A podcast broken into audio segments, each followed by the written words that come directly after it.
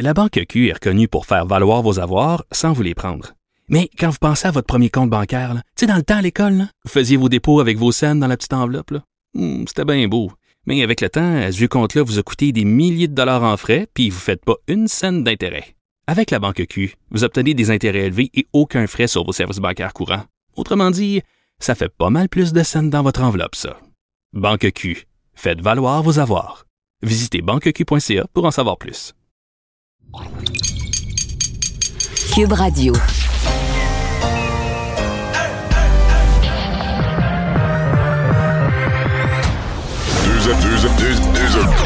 Deux animateurs cohérents, deux visions différentes.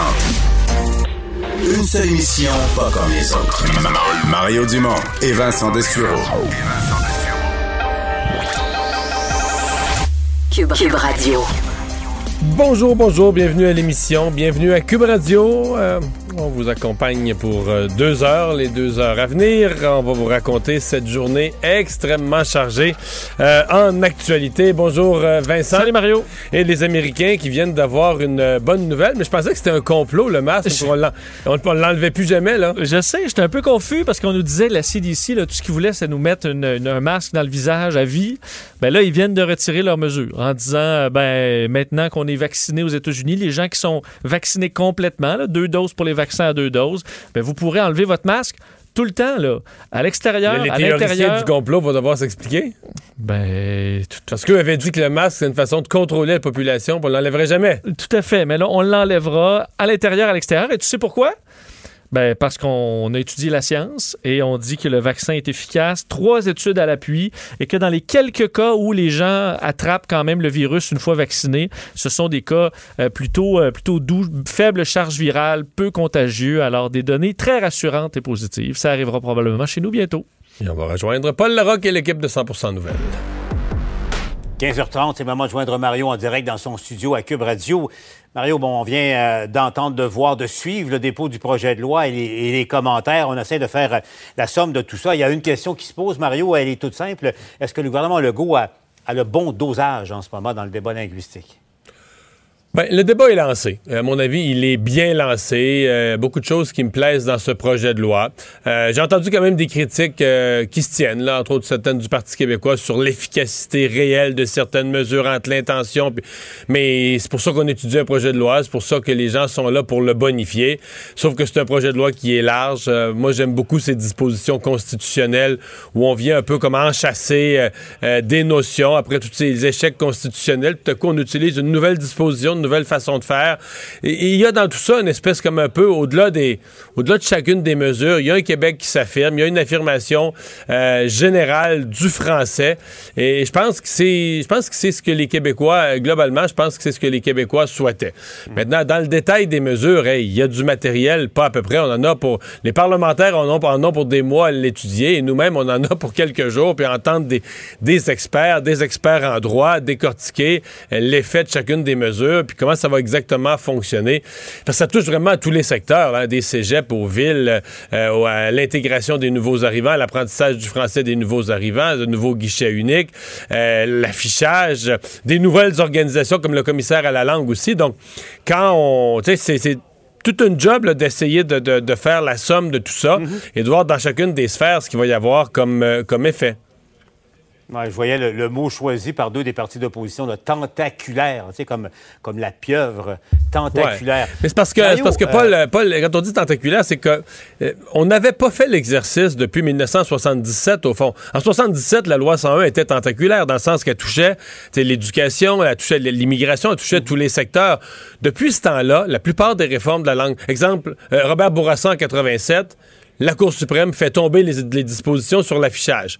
Donc, la réforme qui a suivi était sur l'affichage. Ensuite, il y a eu des réformes vraiment sur l'éducation, sur des aspects, mais on n'avait jamais refait l'exercice, justement, tentaculaire. C'est-à-dire l'exercice de reprendre la Charte de la langue française dans la quasi-totalité de ses chapitres, de ses aspects.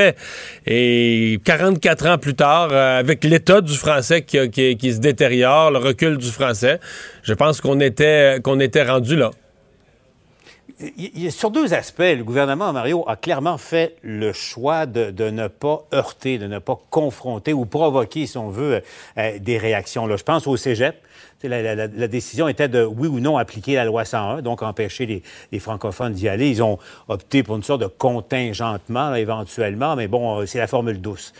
Les villes, il y a bien des villes en ce moment, à Ottoburn Park, pas loin d'où tu habites, qui a encore un statut de ville bilingue. Je pense qu'il y a Saint-Pierre-Plamondon disait 5,6 % de la population qui est de langue maternelle anglophone. La ville a pourtant encore un statut de ville bilingue. Le gouvernement, bon, ne revoit pas ça parce que les villes qui profitent du statut sans devoir, sans répondre aux normes, n'auront qu'à adopter une petite motion, puis bon, ils vont recevoir le statut aussi. Donc, je reviens au précepte général, c'est que le gouvernement a fait attention pour ne pas provoquer de réaction trop forte chez les anglophones.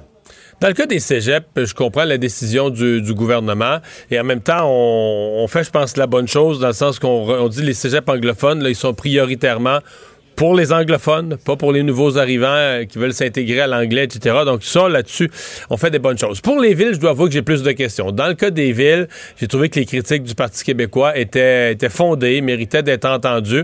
Et moi aussi, ça m'a paru un peu simple. C'est-à-dire qu'une ville n'a plus à avoir un statut bilingue et comme par une petite motion, sans critères, sans explication supplémentaire, par une simple motion, on viendrait enlever l'effet de la loi. Moi, je dois avouer que ça m'a...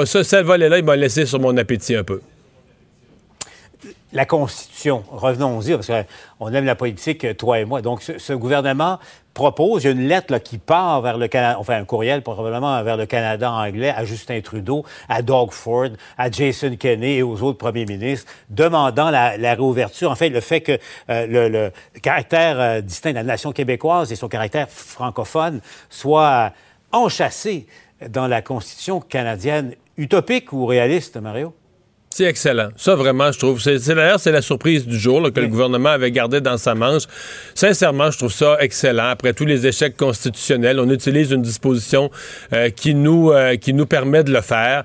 Et d'abord, sur le fond, ramenons-nous à Stephen Harper. Ramenons Stephen Harper, il y a un peu plus d'une décennie, qui avait fait reconnaître par un vote à la Chambre des communes que le Québec formait une nation. Mais c'était juste un vote de la Chambre des communes. Alors là, dans le fond, le Québec donne suite à ça. C'est comme si le Québec prend la balle au bond, donne suite à ça et l'inscrit dans la Constitution canadienne.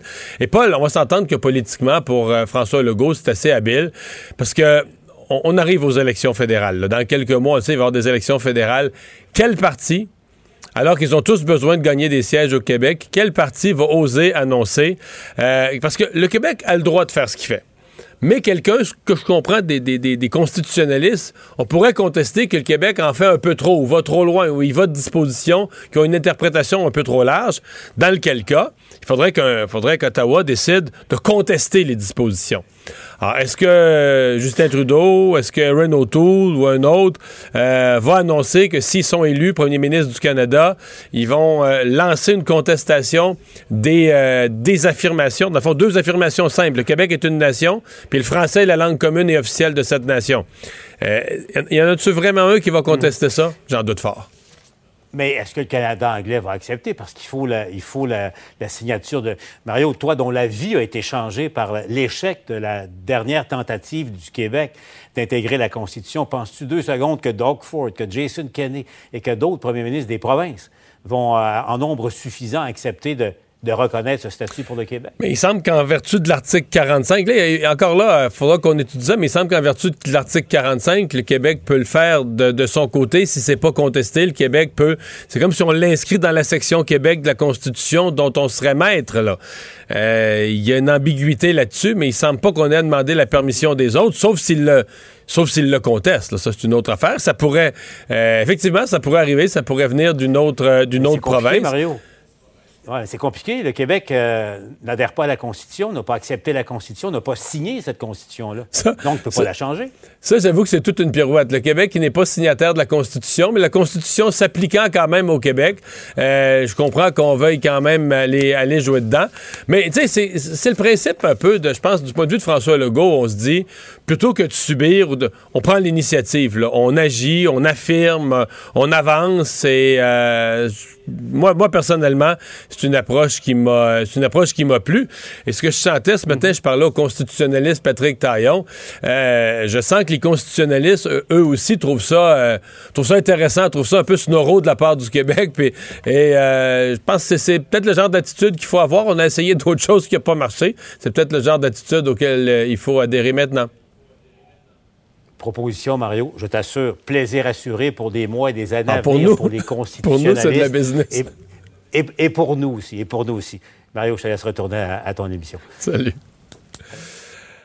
Alors Vincent, commençons par le bilan chez nous qui se maintient un peu en bas de ce qu'on avait à pareille journée la semaine passée. Oui, absolument, avec 781 nouveaux cas, 5 décès, moins 10 aux personnes hospitalisées, moins 5 aux soins intensifs, presque 100 000 doses de vaccins, 95 000 doses de vaccins, fait pratiquement 96 000, alors que par région, on a 47 cas au Bas-Saint-Laurent, 69 dans la capitale nationale, 51 en Estrie, Montréal est à 202, Chaudière-Appalaches toujours assez élevé à 86, puis dans le Grand Montréal, c'est assez stable. C'est les 18 ans et plus qui arrivent aujourd'hui, en fait demain, mais on sait que ça débloque sur Clic Santé la veille, alors on s'attend, on se souvient, plus tôt cette semaine, Mario, pour les 25 plus, c'était vers 4h10. Alors, vous surveillerez le site de Clic Santé. Question d'être prêt si vous êtes un jeune. On sait que le gouvernement vous appelle et vous souhaite qu'il y ait une réponse assez positive des plus jeunes à aller se faire vacciner. Je pense qu'elle sera plutôt bonne également, alors que, par contre, il n'y a pas beaucoup de plage horaire.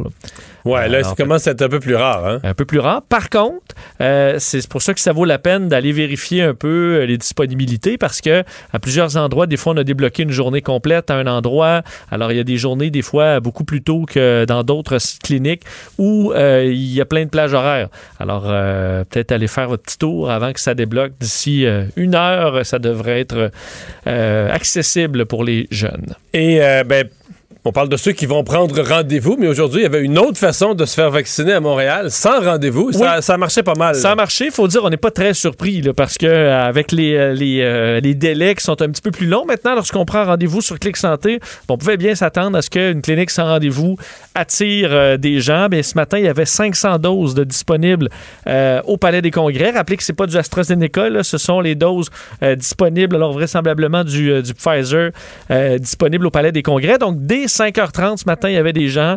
En moins d'une heure, on a les doses ont trouvé preneur. Et on le disait, d'ailleurs, tu as eu un bon... C'est la première personne que tu as nommée hier. Je sais pas, Mario, si tu l'avais eu l'information, mais... Non, mais quand j'ai vu un jeune auteur, compositeur, interprète, j'ai pensé à Émile Bilodeau tout de suite. Là, bon. Populaire chez les jeunes de ce temps-ci. Oui, et qui était là. On l'avait annoncé. Ben, on avait annoncé quelqu'un, un artiste, pour accompagner, mettre un peu d'ambiance. Faut dire que je voyais sur des images, il retirait son masque là, pour chanter aux gens à l'intérieur. C'est pas peut-être pas parfait comme mesure, mais ça a mis le sourire à plusieurs personnes. Et, mais là, ils le refont demain matin. Hein. Oui, ça va se poursuivre. Évidemment, faut se présenter là de bonne heure. Pourquoi on le fait? On rappelle, l'objectif, c'est d'aller chercher certaines personnes qui ont besoin de flexibilité. Ouais. C'est ça qu'on dit. Mais moi, je pense qu'il y a un point où on est carrément, c'est rendu psychologiquement, on vaccine de tellement de manières à tellement d'endroits que je pense que c'est un respect des psychologies diverses. Il y a des gens qui aiment avoir un rendez-vous puis dire « Bon, ben moi, c'est le 17 mai à 14h20 » puis qui fait le bien avec ça. Puis il y a des gens qui sont plus brouillons puis qui aillent se avoir un rendez-vous puis qui se disent « Je vais l'oublier. » « Je vais me lever demain matin puis je vais y aller. » C'est ça, qu'il y a mieux y aller d'une claque. Dis-moi quand est-ce que je me présente, moi y aller. Oui, puis le site, c'est compliqué. Effectivement, on sait que la vaccination en automobile arrive aussi au volant. Alors, on veut effectivement multiplier les façons de se faire vacciner. On dit par contre, on souhaite que les gens qui se présentent se soit des gens qui n'ont pas de rendez-vous. Là. Mais il semble qu'il y en avait qui avaient des rendez-vous et là, on a insisté auprès d'eux pour leur dire allez l'annuler au moins. Là. Libérez votre rendez-vous. Quelqu'un d'autre va aller sur le site, va le trouver et il va le prendre. Là. Exactement. Et on souhaite, à travers ça, augmenter le nombre de personnes vaccinées dans la métropole et rattraper un peu le retard qu'on a sur d'autres régions. Bon, c'est un sujet qu'on a eu hier en fin d'émission et puis la discussion se continue aujourd'hui. Qu'est-ce qu'on fait avec les vaccins AstraZeneca qui arrivent au Canada? Parce que le Québec, il y avait ce matin quand on s'est levé 5 provinces qui donnaient plus le AstraZeneca et le Québec est la 6e. Oui, parce que il y a eu changement de recommandation du comité d'immunisation du Québec. C'est du moins sur quoi s'est basé Christian Dubé pour décider que l'AstraZeneca n'allait plus être donné au Québec en première dose. Donc, les rendez-vous qui étaient restants, il en restait très peu, là, mais les rendez-vous qui étaient encore enregistrés pour les prochains jours avec l'AstraZeneca ont été annulés. Les gens seront recontactés parce que c'était en pharmacie pour la plupart, seront recontactés pour planifier un nouveau rendez-vous rapidement. Alors là, il faut se rappeler, là, il reste encore quelques doses. On va recevoir 148 000 doses dans les prochaines, au cours de la semaine prochaine, probablement vers la fin de la semaine. Alors, qu'est-ce qu'on fera de ces doses? Ben, pour l'instant, les doses vont être réservées pour offrir une deuxième dose aux personnes qui ont reçu AstraZeneca ou le Covishield en première dose. Et on tient à dire que, et Christian Dubé l'a dit, il est sécuritaire, il est efficace, AstraZeneca. D'ailleurs, il semble qu'il y ait, pour les cas de caillots, là, en deuxième dose, c'est beaucoup plus rare qu'en première dose également. Je te cache pas que je me suis posé la question ce matin, moi. Mettons qu'on m'offrait dans 2-3 semaines la deuxième dose. Là. C'est ça, parce que... dans le fond, de devenir parmi les premiers, les gens qui ont eu le premier AstraZeneca qui prendraient le deuxième, on deviendrait parmi... Après les CHSLD puis les résidences de personnes âgées, on serait comme les premiers complètement vaccinés. Là. Tout à fait, parce que là, on va donner le choix. En gros, là, les gens qui ont été vaccinés à AstraZeneca pour la première dose pourront obtenir une deuxième dose d'un autre vaccin, en disant par contre que les études sont encore en cours là, sur... Mais les résultats vont sortir en juin, c'est-à-dire. Fait qu'on devrait avoir des résultats là-dessus parce que à date, ils ont les résultats sur les effets secondaires qui seraient un petit peu plus de fièvre, un petit peu plus de dérangement si t'as l'autre dose, l'autre vaccin. Un petit peu plus de dérangement, mais l'efficacité n'est pas encore pleinement mesurée. Oui, et on pense que l'efficacité est très bonne. On dit peut-être même meilleure avec deux vaccins. Ça. Mais tu as raison que l'attrait, surtout que les gens qui ont, comme toi, qui ont eu l'AstraZeneca, c'est des gens un peu pressés aussi qui souhaitent être vaccinés le plus rapidement possible. Donc, de dire... il semble que si tu n'as pas fait de la réaction des caillots de sang la première fois, c'est très mince de le revoir la deuxième. On disait, même pour... On dit à peu près... c'est des chiffres assez qui changent beaucoup là, au fil des semaines, mais après, si on dit 1 sur 100 000 à la première dose, c'est plus 1 sur 1 million à la deuxième. Là, on réduit beaucoup les chances d'avoir des problèmes.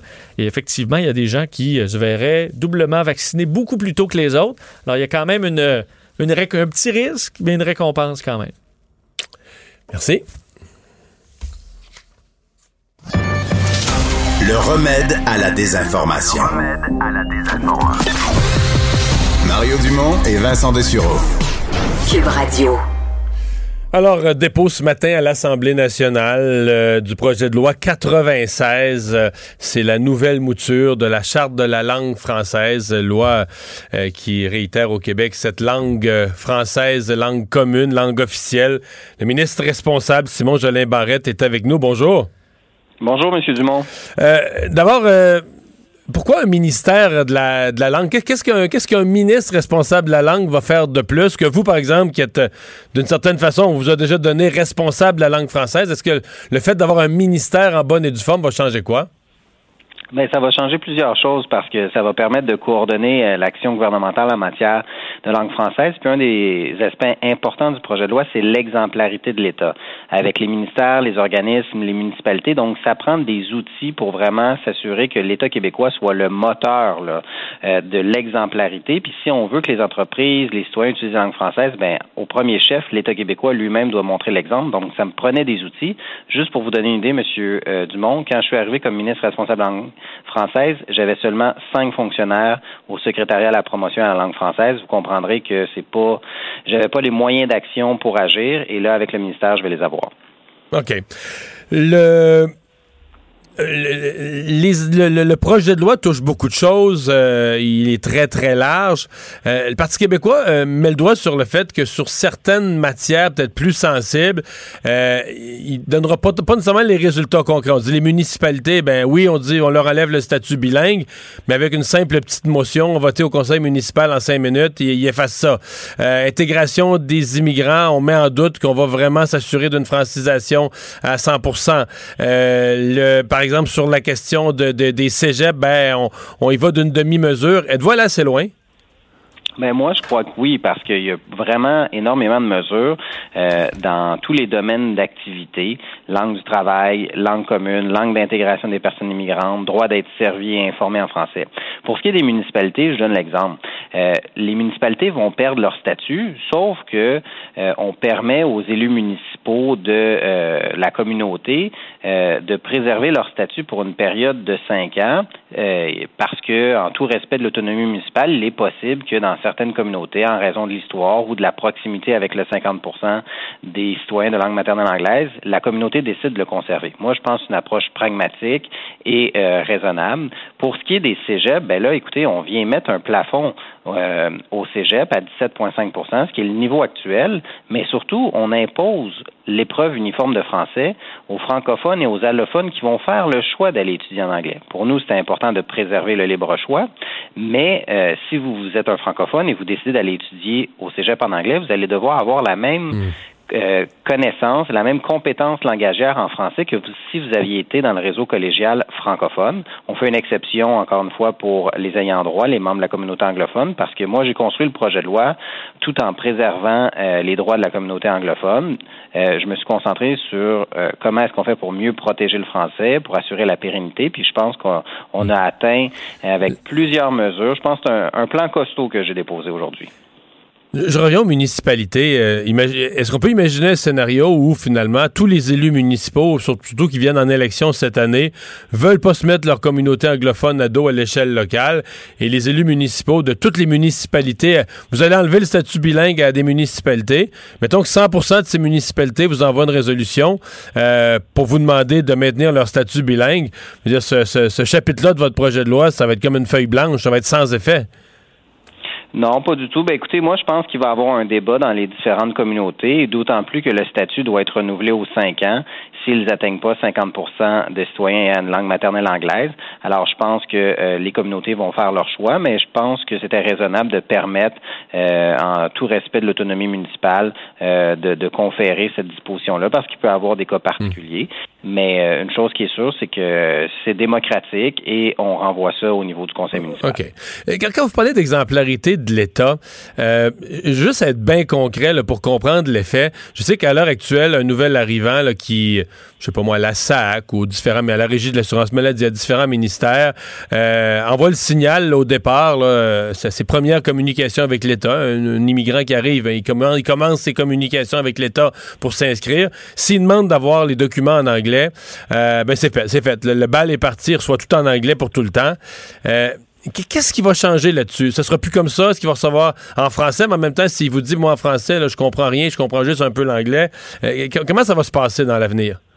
Avec les nouveaux arrivants dans l'avenir, ça va être en français. Parce qu'il faut réussir à intégrer en français les personnes immigrantes. On va avoir un délai de 6 mois pendant lequel l'État québécois va pouvoir communiquer dans une autre langue que le français avec la personne immigrante. Ça ne veut pas dire que c'est nécessairement en anglais. Ça peut être en espagnol.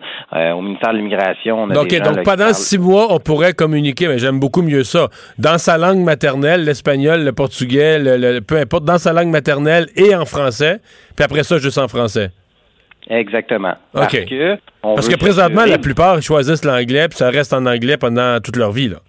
Exactement, et c'est ça à quoi on doit mettre fin, et c'est pour ça que l'État québécois communiquera exclusivement en français désormais, parce qu'il faut s'assurer d'avoir un taux de transfert linguistique vers le français pour assurer la pérennité de la langue française.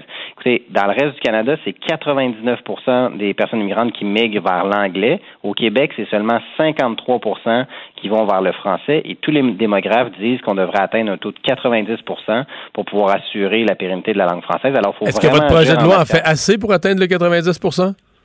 Oui, moi je le crois parce qu'on crée Francisation Québec au sein du ministère de l'Immigration, un guichet unique. On va franciser en entreprise. Alors, on se donne tous les outils pour faire en sorte que dans la sphère publique, que l'utilisation de la langue commune, ce soit le français. Et ça passe notamment par le droit de travailler en français. Et on vient mettre des critères pour faire en sorte que ça soit la langue française qui s'applique pour les salariés, le droit de travailler en français, et surtout que lorsqu'un employeur va exiger une autre langue que le français, ben il va devoir avoir pris tous les moyens nécessaires et tous les moyens raisonnables pour éviter d'exiger une telle exigence. Il faut franciser l'île de Montréal, particulièrement les milieux de travail, parce que les dernières études de l'OQLF démontrent que près de 60% des entreprises exigent la connaissance d'une autre langue que le français. Or, et là-dessus aussi, vous mettez un cran d'arrêt. Là. On n'a plus besoin. Si le métier ne l'exige pas, on ne peut plus demander la connaissance de l'anglais. Exactement. OK. Vous avez vraiment frappé mon imagination. On ne l'avait pas vu venir, celle-là, avec l'inscription dans la Constitution canadienne du fait que le Québec est une nation, que la langue de cette nation est le français. Question technique, là, est-ce que quelqu'un au Canada anglais doit donner son approbation à ça? Le Parlement fédéral, le gouvernement fédéral, les autres provinces, ou est-ce que le Québec peut agir de son propre chef là-dessus et l'inscrire dans la Constitution canadienne? Le Québec peut agir de son propre chef parce que ça relève de la Constitution québécoise qui se retrouve dans la Constitution canadienne et on n'a pas besoin de demander la permission à personne pour modifier les dispositions qui nous concernent. Ça, c'est en vertu de l'article 45. En vertu de l'article 45, l'ancien article 92.1 de la loi constitutionnelle de 1867, mais on n'a pas besoin de demander à personne pour affirmer qui nous sommes, et c'est ce qu'on fait. Mais ils pourraient le contester. Quelqu'un pourrait décider de le contester. Exemple, le gouvernement fédéral ou une province pourrait décider de le contester devant les tribunaux si ça les choque. Ben, écoutez, cette mécanique-là a déjà été utilisée par le gouvernement fédéral lui-même lorsqu'il a modifié les mandats des sénateurs. Donc, auparavant, vous étiez nommé sénateur à vie et ils ont modifié ça pour ramener ça à 75 ans, la retraite obligatoire. Et le fédéral a modifié sa propre constitution. Même l'Assemblée nationale a modifié sa propre constitution interne lorsqu'on a aboli le Conseil législatif, le Sénat québécois. Ouais. Si je peux dire. Alors, c'est la première fois qu'on utilise la disposition que je propose pour nommément venir le modifier dans la loi constitutionnelle de 1867. Mais le message qu'on envoie, c'est qu'on n'a pas à être gêné de définir qui nous sommes et d'affirmer qui nous sommes pour une nation francophone. Et c'est ce qui me plaît. Mais est-ce que ça aurait force d'interprétation? Parce que je me réfère à Robert Bourassa, j'étais là au moment des accords du Lac Meech, où on voulait faire reconnaître le Québec comme société distincte dans la Constitution, mais où on disait, par exemple, si la Cour suprême fait un futur jugement sur une loi linguistique, une loi d'immigration du Québec, elle devra tenir compte du fait que le Québec est une société distincte. Ça n'a jamais marché, c'est tombé à l'eau, ça n'a pas été approuvé par le reste du Canada. Mais est-ce que les dispositions que vous ajoutez pourraient servir à interpréter des lois en fonction de la réalité québécoise? Oui, très certainement. Ah oui? Parce que on se retrouve dans une situation où les dispositions de la Constitution s'interprètent les unes par rapport aux autres. Et la Cour suprême, au cours des dernières années, a beaucoup parlé des valeurs sociales distinctes du Québec, du caractère distinct du Québec. Alors, je crois que c'est à bonne loi d'inscrire ça dans la Constitution, parce que, vous savez, il n'y a pas personne au Canada qui peut contester que le Québécois et les Québécoises forment une nation et que la langue officielle du Québec, c'est le français. Alors, je pense que ça doit être pris en considération si, dans l'éventualité, il y a des litiges. Et je crois que le Québec, en faisant ce qu'on fait aujourd'hui, se permet de dire à tout le monde qui il est et surtout d'affirmer ses caractéristiques fondamentales. Et ça va nous permettre d'avoir un outil supplémentaire par rapport à la Charte de la langue française. Simon Jolin-Barrette, merci d'avoir été avec nous. C'est moi qui vous remercie. Bonne journée à vous, M. Dumont. Mario Dumont, un vent d'air frais. Pas étonnant que la politique soit sa deuxième nature. Vous écoutez. Mario Dumont et Vincent Dessureau. Alors, c'est le moment de parler culture et société. Culture! Bonjour Anaïs.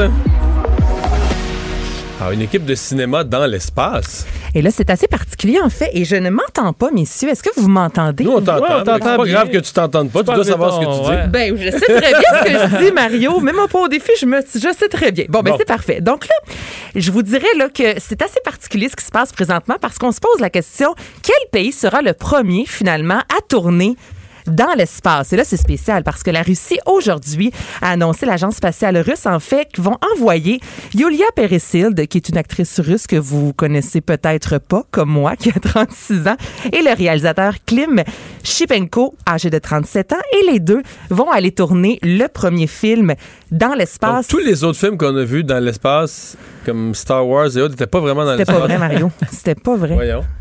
Tu pognes de quoi aujourd'hui, hein? Même l'alunissage.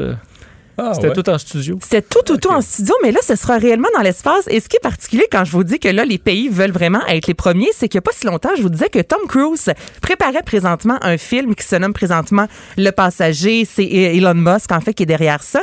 Et on nous avait dit au mois d'octobre 2021. Mais là, aujourd'hui, la Russie a dit, nous, on s'en va dans l'espace le 5 octobre 2021. Donc là, on sait qu'en octobre, il y a Tom Cruise, pour sa part, qui devait y aller. Ouais. Et là, on sait que la Russie partira également le 5 octobre. Reste à voir. Donc là, il y a comme une guerre spatiale sur qui va faire le film. Il y a une guerre et le film, là, pour te dire, Vincent, est produit par Dmitri Rogozin, en fait, qui est le patron de l'agence spatiale russe. Et c'est lui, en fait, qui met les sous parce qu'il veut vraiment que ce soit la Russie qui réalise officiellement le premier film de l'histoire dans l'espace. Mais ce qui va être intéressant de voir, c'est que, tu sais, dans l'espace, c'est pas toujours le fun, là. On avait vu, même David Saint-Jacques, un véritable astronaute super entraîné. Non, il avait pas filé pour un petit bout. Les os, tout. Puis, tu sais, tu vois le visage, souvent, un peu les yeux injectés de sang parce que t'as pas le. Alors, ça, pour le make-up cinéma, là, ça ressemblera pas.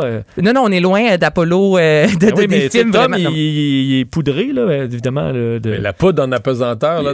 C'est ça. Pas facile à appliquer. Du fond de temps en crème. Et même Tom Cruise aussi, il partait dans le fond, puis il était trois au total. On nous a jamais dit qui était le troisième siège, mais quand même, on sait qu'il y avait le réalisateur Doug Liman, à qui on doit entre autres Mémoire dans la peau, Monsieur et Madame Smith. Il y avait Tom Cruise, c'est le troisième passager, on le sait pas, mais c'est vraiment une petite équipe. Mais là, je trouve ça aussi particulier. Mais il a piloté dans l'aviation militaire quand même, Tom Cruise. Ouais, mais tu sais, de là à... c'est pas... Top Gun, c'était pas vrai ça non plus. Là. Non, mais pour Top Gun 2, il a été dans un F-18, mais il était passager. Ah, OK. Non, c'est comme ça, toi. Comme moi. Mais en a fait... Je vois, j'ai un lien avec Tom Cruise. T'as un lien avec Tom Cruise? D'un porte-avions, ça, c'est niveau... Okay, ça ouais, mais tu sais, Tom Cruise, pour bien du monde, c'est niveau avancé. C'est là, aller dans l'espace, c'est le top. C'est le top du top. Donc là, c'est à voir. Est-ce que ce sera les États-Unis? Est-ce que ce sera la Russie? Et ce qui est particulier aussi, c'est qu'on n'a jamais autant parlé de l'espace parce que je vous rappelle que Coldplay, la semaine dernière, a présenté sa nouvelle chanson. Ils ont parlé en direct pendant 8 minutes avec l'astronaute Thomas Pesquet qui, lui, dans l'espace, sur sa tablette, a pesé sur play. Et là, la chanson a été entendue pour la première fois, leur nouvelle, en direct de l'espace avant d'être diffusé sur YouTube. Non, mais c'est flyé, là. On est rendu là, messieurs. Vous vous rendez compte de ça? Le mot flyé est fort bien choisi. Ben, absolument. C'est le cas de le dire. Donc, c'est à suivre, à savoir quel sera le premier pays. Parlons des Trois Accords. Je pense qu'il l'avait même dit rapidement lors de leur présence à Star Academy qu'il allait avoir un film. Un film que j'ai hâte de voir. Et là, on s'enligne aussi un peu, je vous dirais, dans cette nouvelle tendance-là. Il y a les Cowboys Fringants avec l'Amérique pleure qui nous ont offert un film événement. Donc, on avait vraiment enregistré les chansons dans plusieurs endroits extérieurs au Québec. Dans le cas des Trois Accords, tout est tourné à Mexico. C'est tout à Mexico de A à Z. Voilà. Pas en tout. Allez voir les images. Là, on est à la radio, donc évidemment, je vais vous expliquer, mais ça vaut vraiment la peine. Il y a vraiment un court extrait qui a été diffusé. Les gars se retrouvent dans un immense studio et l'écran, c'est les écrans IMAX qui sont un peu curvés, excusez-moi l'expression, un 50 pieds de haut, là. Donc, c'est gigantesque. Et ils ont décidé, en fait, de mettre des images, contrairement, exemple, au Cowboy Fringant, où c'est à l'extérieur. Là, c'est des images très funky. Donc, pendant la chanson Corinne, t'as des gros requins, là, Mario, en arrière. T'as l'impression d'être à IMAX. Et le producteur a dit, pour tous ceux et celles qui sont tannés d'aller voir un spectacle, en ayant toujours... Moi, j'ai toujours une grande tour derrière moi. Tu sais, quelqu'un qui fait en sorte que je vois pas le trois quarts du spectacle. Il dit, ben là, avec l'écran, vous pourrez tout voir. Donc, c'est 16 chansons qui seront disponibles sous peu. On a commencé le tournage. C'est vraiment de toute beauté. Allez voir ça. Et comme je vous dis, ça va passer dans plusieurs cinémas du Québec. J'embarque au bout, moi, dans cette nouvelle formule-là. Il y avait eu le spectacle de U2 filmé en IMAX 3D. Là. Je me souviens d'avoir vu ça au IMAX et j'avais... C'était époustouflant. Là. Ben, j'avais l'impression de marcher. Metallica aussi le fait, il va revenir cet été aussi. Là, de plus en plus de concerts comme ça qui sont filmés live, entre guillemets. On tente de faire du direct, mais c'est souvent, on ajoute aussi des effets spéciaux. On peut aller mixer les images. Mais U2, ça avait marché. Les Cowboys Fringants, ça fonctionne énormément bien. Là, on arrive avec les Trois Accords, qui est une proposition complètement différente. Mais ça sort quand, là, tu l'as tout dit? Non, mais là, on est en tournage. On n'a pas la date exacte, mais ça devrait sous peu. À partir du 21 mai, si tout va bien dans les cinémas, ce sera disponible. Et retour de la vraie nature. Vas-tu y aller, Mario, à la vraie nature? J'ai envie de te voir. J'ai rien à raconter, j'ai une vie plate. J'ai rien à raconter. C'est pas vrai, à chaque chronique, Mario, on a appris hier que tu mangeais dans de la vaisselle. Ellen DeGeneres, on en apprend des choses avec toi. Justement, je dis tout ici, puis qu'il reste plus rien pour la vraie nature. Malheureusement. Donc, c'est officiel, la vraie nature sera de retour. Je vous fais entendre l'extrait de Jean-Philippe Dion. Vraiment content de vous annoncer que la vraie nature sera de retour, et cette fois-ci, ce sera chez nous. À bientôt. À bientôt avec la petite bouteille de bulle. Chez nous. Donc, après OD chez nous, là, c'est rendu la vraie nature chez nous. Jean-Philippe Dion, qui, c'était pas son vrai chalet, comme on vous l'avait appris dans les 4 premières saisons de la vraie nature. Donc, là, il a décidé. Puis lui, quand il y a quelques jours de congé devant lui, c'est à son chalet que ça se passe. Jean-Philippe Dion est un amoureux de la nature, des grosses chemises à carreaux. Donc là, il s'est dit, tant qu'à le faire cette fois-ci, on va le faire à la maison. Évidemment, on avait dû prendre une pause en raison de la COVID. Les émissions qui ont remporté près de 8 Gémeaux. Donc là, ce sera un retour à l'hiver 2022. Puis moi, j'aimerais ça te voir, Mario. Juste pour la chaloupe. Je sais pas s'il va avoir encore une chaloupe, j'ose espérer. Oui, mais surtout, ça permet de voir ton côté pêcheur. Mais oui, t'arrêtes pas de nous dire que tu pêches, puis tout ça, puis que t'as hâte en plus. Hein? T'as pas peur des mouches. J'aime mieux pêcher quand... Non, j'ai pas peur des mouches, par exemple. J'aime mieux pêcher quand il n'y a pas de caméra. Merci beaucoup. Ah, c'est ça qui se passe!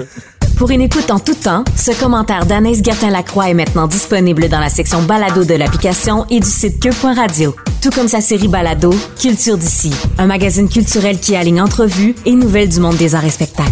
Cube Radio. Il explique et démystifie l'économie. Pierre-Olivier Zappa, à vos affaires. Bonjour Pierre-Olivier. Bonjour Mario. Alors, Assemblée générale de Québecor aujourd'hui. Mais avant de parler de Québecor, le président et chef de la direction, Pierre-Carl Péladeau, qui a fait un commentaire important sur un autre sujet. Oui, et c'est une nouvelle qui est tombée en après-midi, donc bien après l'Assemblée annuelle des actionnaires de Québecor. Pierre-Carl Péladeau qui renonce, Mario, à acheter le transporteur aérien Transat.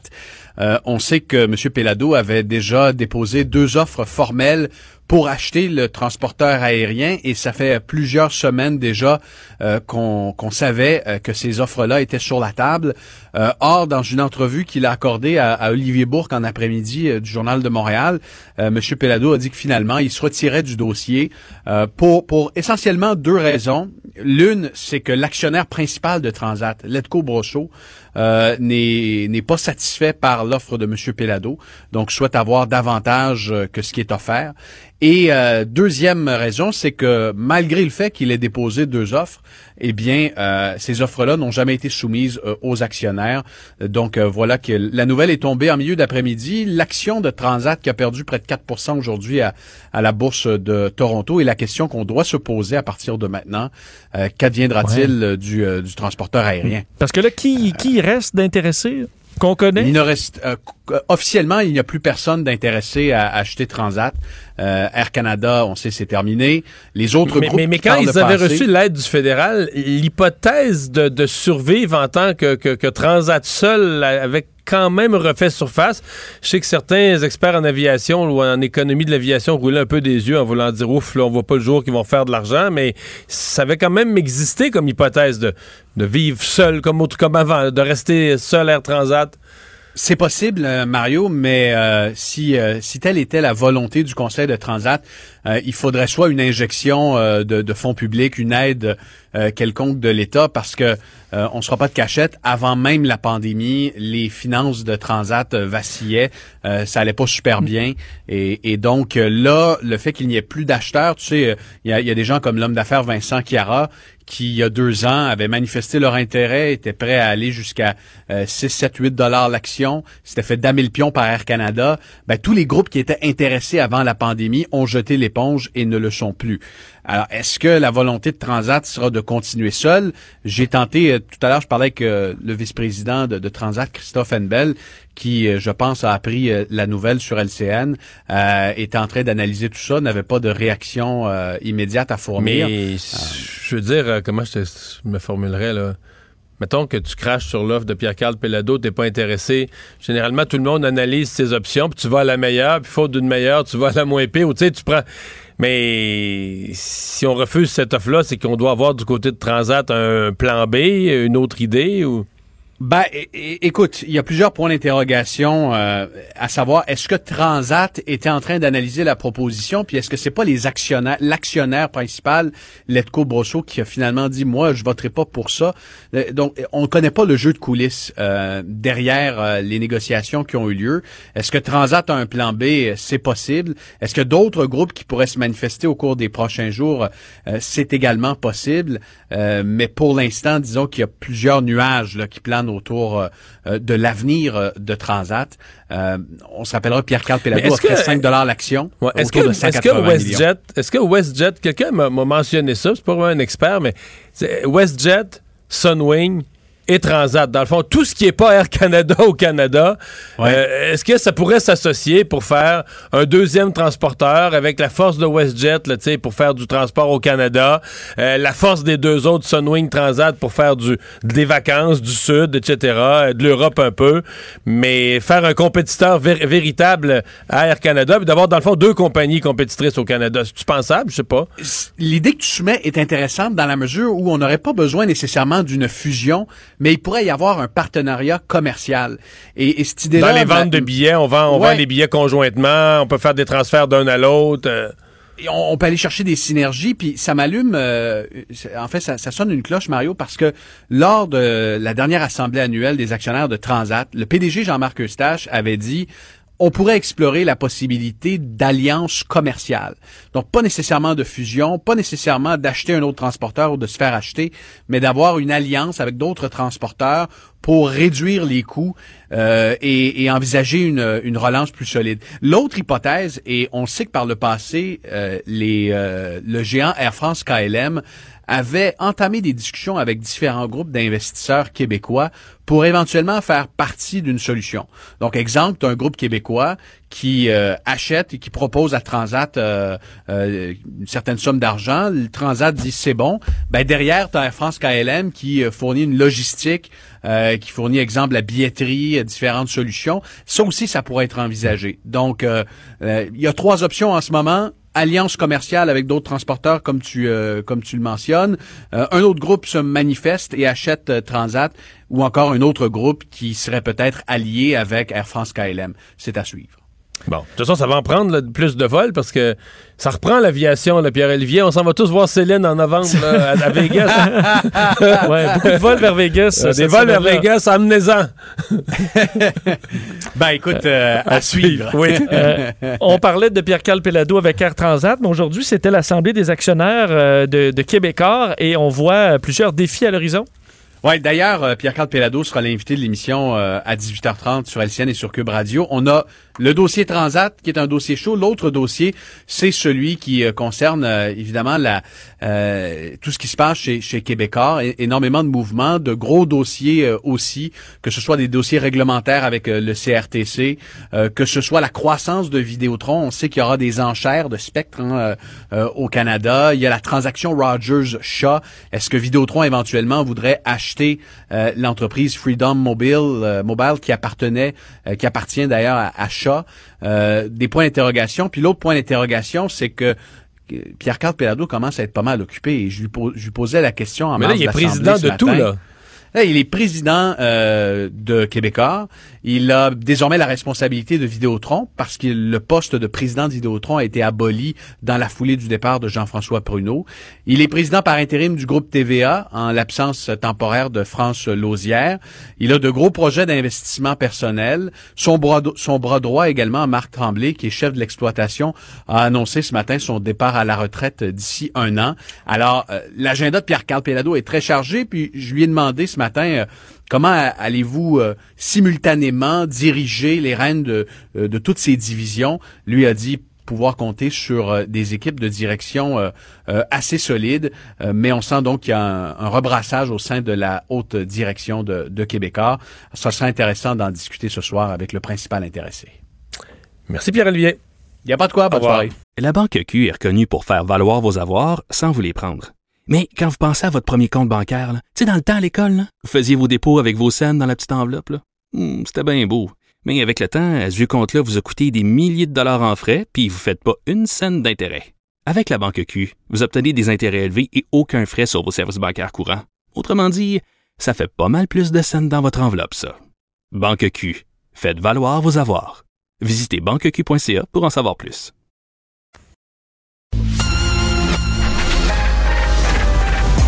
Mario Dumont et Vincent Dessureau. Des propos crédibles, avec des fois un brin de sarcasme. Ben, quand les nouvelles sont moins crédibles. Mario Dumont et Vincent Dessureau. Cube Radio. Alors, Vincent, dans les nouvelles, l'Ontario qui prolonge son ordre de rester à la maison. Oui, et ça jusqu'en juin. Alors, je sais que pour les Ontariens, c'est une information à laquelle on s'attendait un peu, mais qui doit frapper quand même, alors qu'on espère arriver à l'été à une certaine libération de certaines mesures le plus rapidement possible. Mais ce ne sera pas donc avant le 2 juin pour l'Ontario. Trop de cas, trop d'hospitalisations. On sait qu'hier, le docteur David Williams avait, donc le chef de la santé publique avait dit en bas de 1000 cas par jour, là, on n'amorcera pas la réouverture. Depuis 4000, mais sont encore à 2000 quelques cents. 2759, là, c'est encore, ouais. On est loin du 1000. Les hospitalisations encore très, très élevées, de sorte que les restrictions sanitaires vont rester en vigueur partout jusqu'au 2 juin, c'est ce qu'on dit aujourd'hui. Dans les meilleures nouvelles, on va vacciner, on vaccine quand même encore une fois beaucoup, on était plus autour de 140 000 vaccins par jour, et là, les plus jeunes, 12-17 ans, vont avoir accès au vaccin Pfizer, c'est ce qu'on annonçait aujourd'hui. Et l'objectif, là, on dit, au départ, là, ça devait rouvrir le 19 mai, c'est ce qu'on avait, quand on avait annoncé la fermeture, c'était ce qu'on avait en tête, évidemment, on n'est pas là du tout. Ce qu'on dit et lance comme défi aux Ontariens, c'est de sauver l'été, en disant il faut rester encore avec des mesures très strictes. Question de sauver juillet et août particulièrement. On a parlé aux responsables du syndicat, c'est avant-hier, je crois, à Rivière-du-Loup, de l'usine de viande du Breton, qui demandait la fermeture de l'entreprise. À ce moment-là, il nous parlait de 87 cas de COVID. Évidemment, il y a des conjoints, des enfants à qui les travailleurs ramenaient ça à la maison. C'est fermé maintenant, là. Oui, après, là, tu dis le bilan a monté. 104 travailleurs de l'usine ont contracté la COVID-19, de sorte qu'on ferme l'usine de transformation de Port-du-Breton pour au moins 10 jours. C'est ce que l'entreprise a annoncé un peu avant un point de presse de la santé publique. Ce qu'on dit dans un communiqué, c'est qu'on va offrir un protocole de retour au travail par l'entreprise rapidement avec le support de la santé publique, qu'on appuie les employés et tout ça. Mais la question, combien il y a eu d'éclosions causées par ces travailleurs-là dans leur milieu à eux. Et ça, on n'a pas donné de chiffres. Par contre, on parle de au moins quelques cas par travailleur. Alors là, t'imagines, 104 fois 2, fois 3, fois 4, ça fait beaucoup de problèmes. On sait qu'au Bas-Saint-Laurent, c'est 436 cas actifs. Leur épidémiologie a été très, très mauvaise dans les dernières semaines. On tient à rappeler, par contre, du côté de la santé publique, il ne faut pas blâmer une seule entreprise là, ou un seul coin. Il y a eu des éclosions un peu partout, alors tout le monde doit faire son effort. On sait qu'il y avait quand même une impatience chez plusieurs de fermer les usines qui étaient touchées avec des éclosions. Certains restaurateurs qui disaient on ferme des restaurants sans qu'il y ait de cas, là, alors que des usines restent ouvertes. C'est sûr que ça non, mais beaucoup de monde, c'est 500 employés. Même au printemps passé, quand on a tout fermé, on a dit on ne peut pas fermer l'alimentaire. Il faut amener de la nourriture des épiceries. Et il faut que les usines de transformation alimentaire fonctionnent. Bon, là, on comprend que dans ce cas-ci, il arrive un point où tu peux juste plus opérer, tu en fermes une, là, ça ne brisera pas la chaîne d'approvisionnement, mais c'était devenu absolument ingérable. Ça semble très, très difficile. Diane Lamar à LCN nous rappelle souvent que c'est pas pour rien là, que dans les usines de transformation alimentaire, c'est air frais, gardé frais, donc l'air est gardé frais et humide. Le virus adore, là.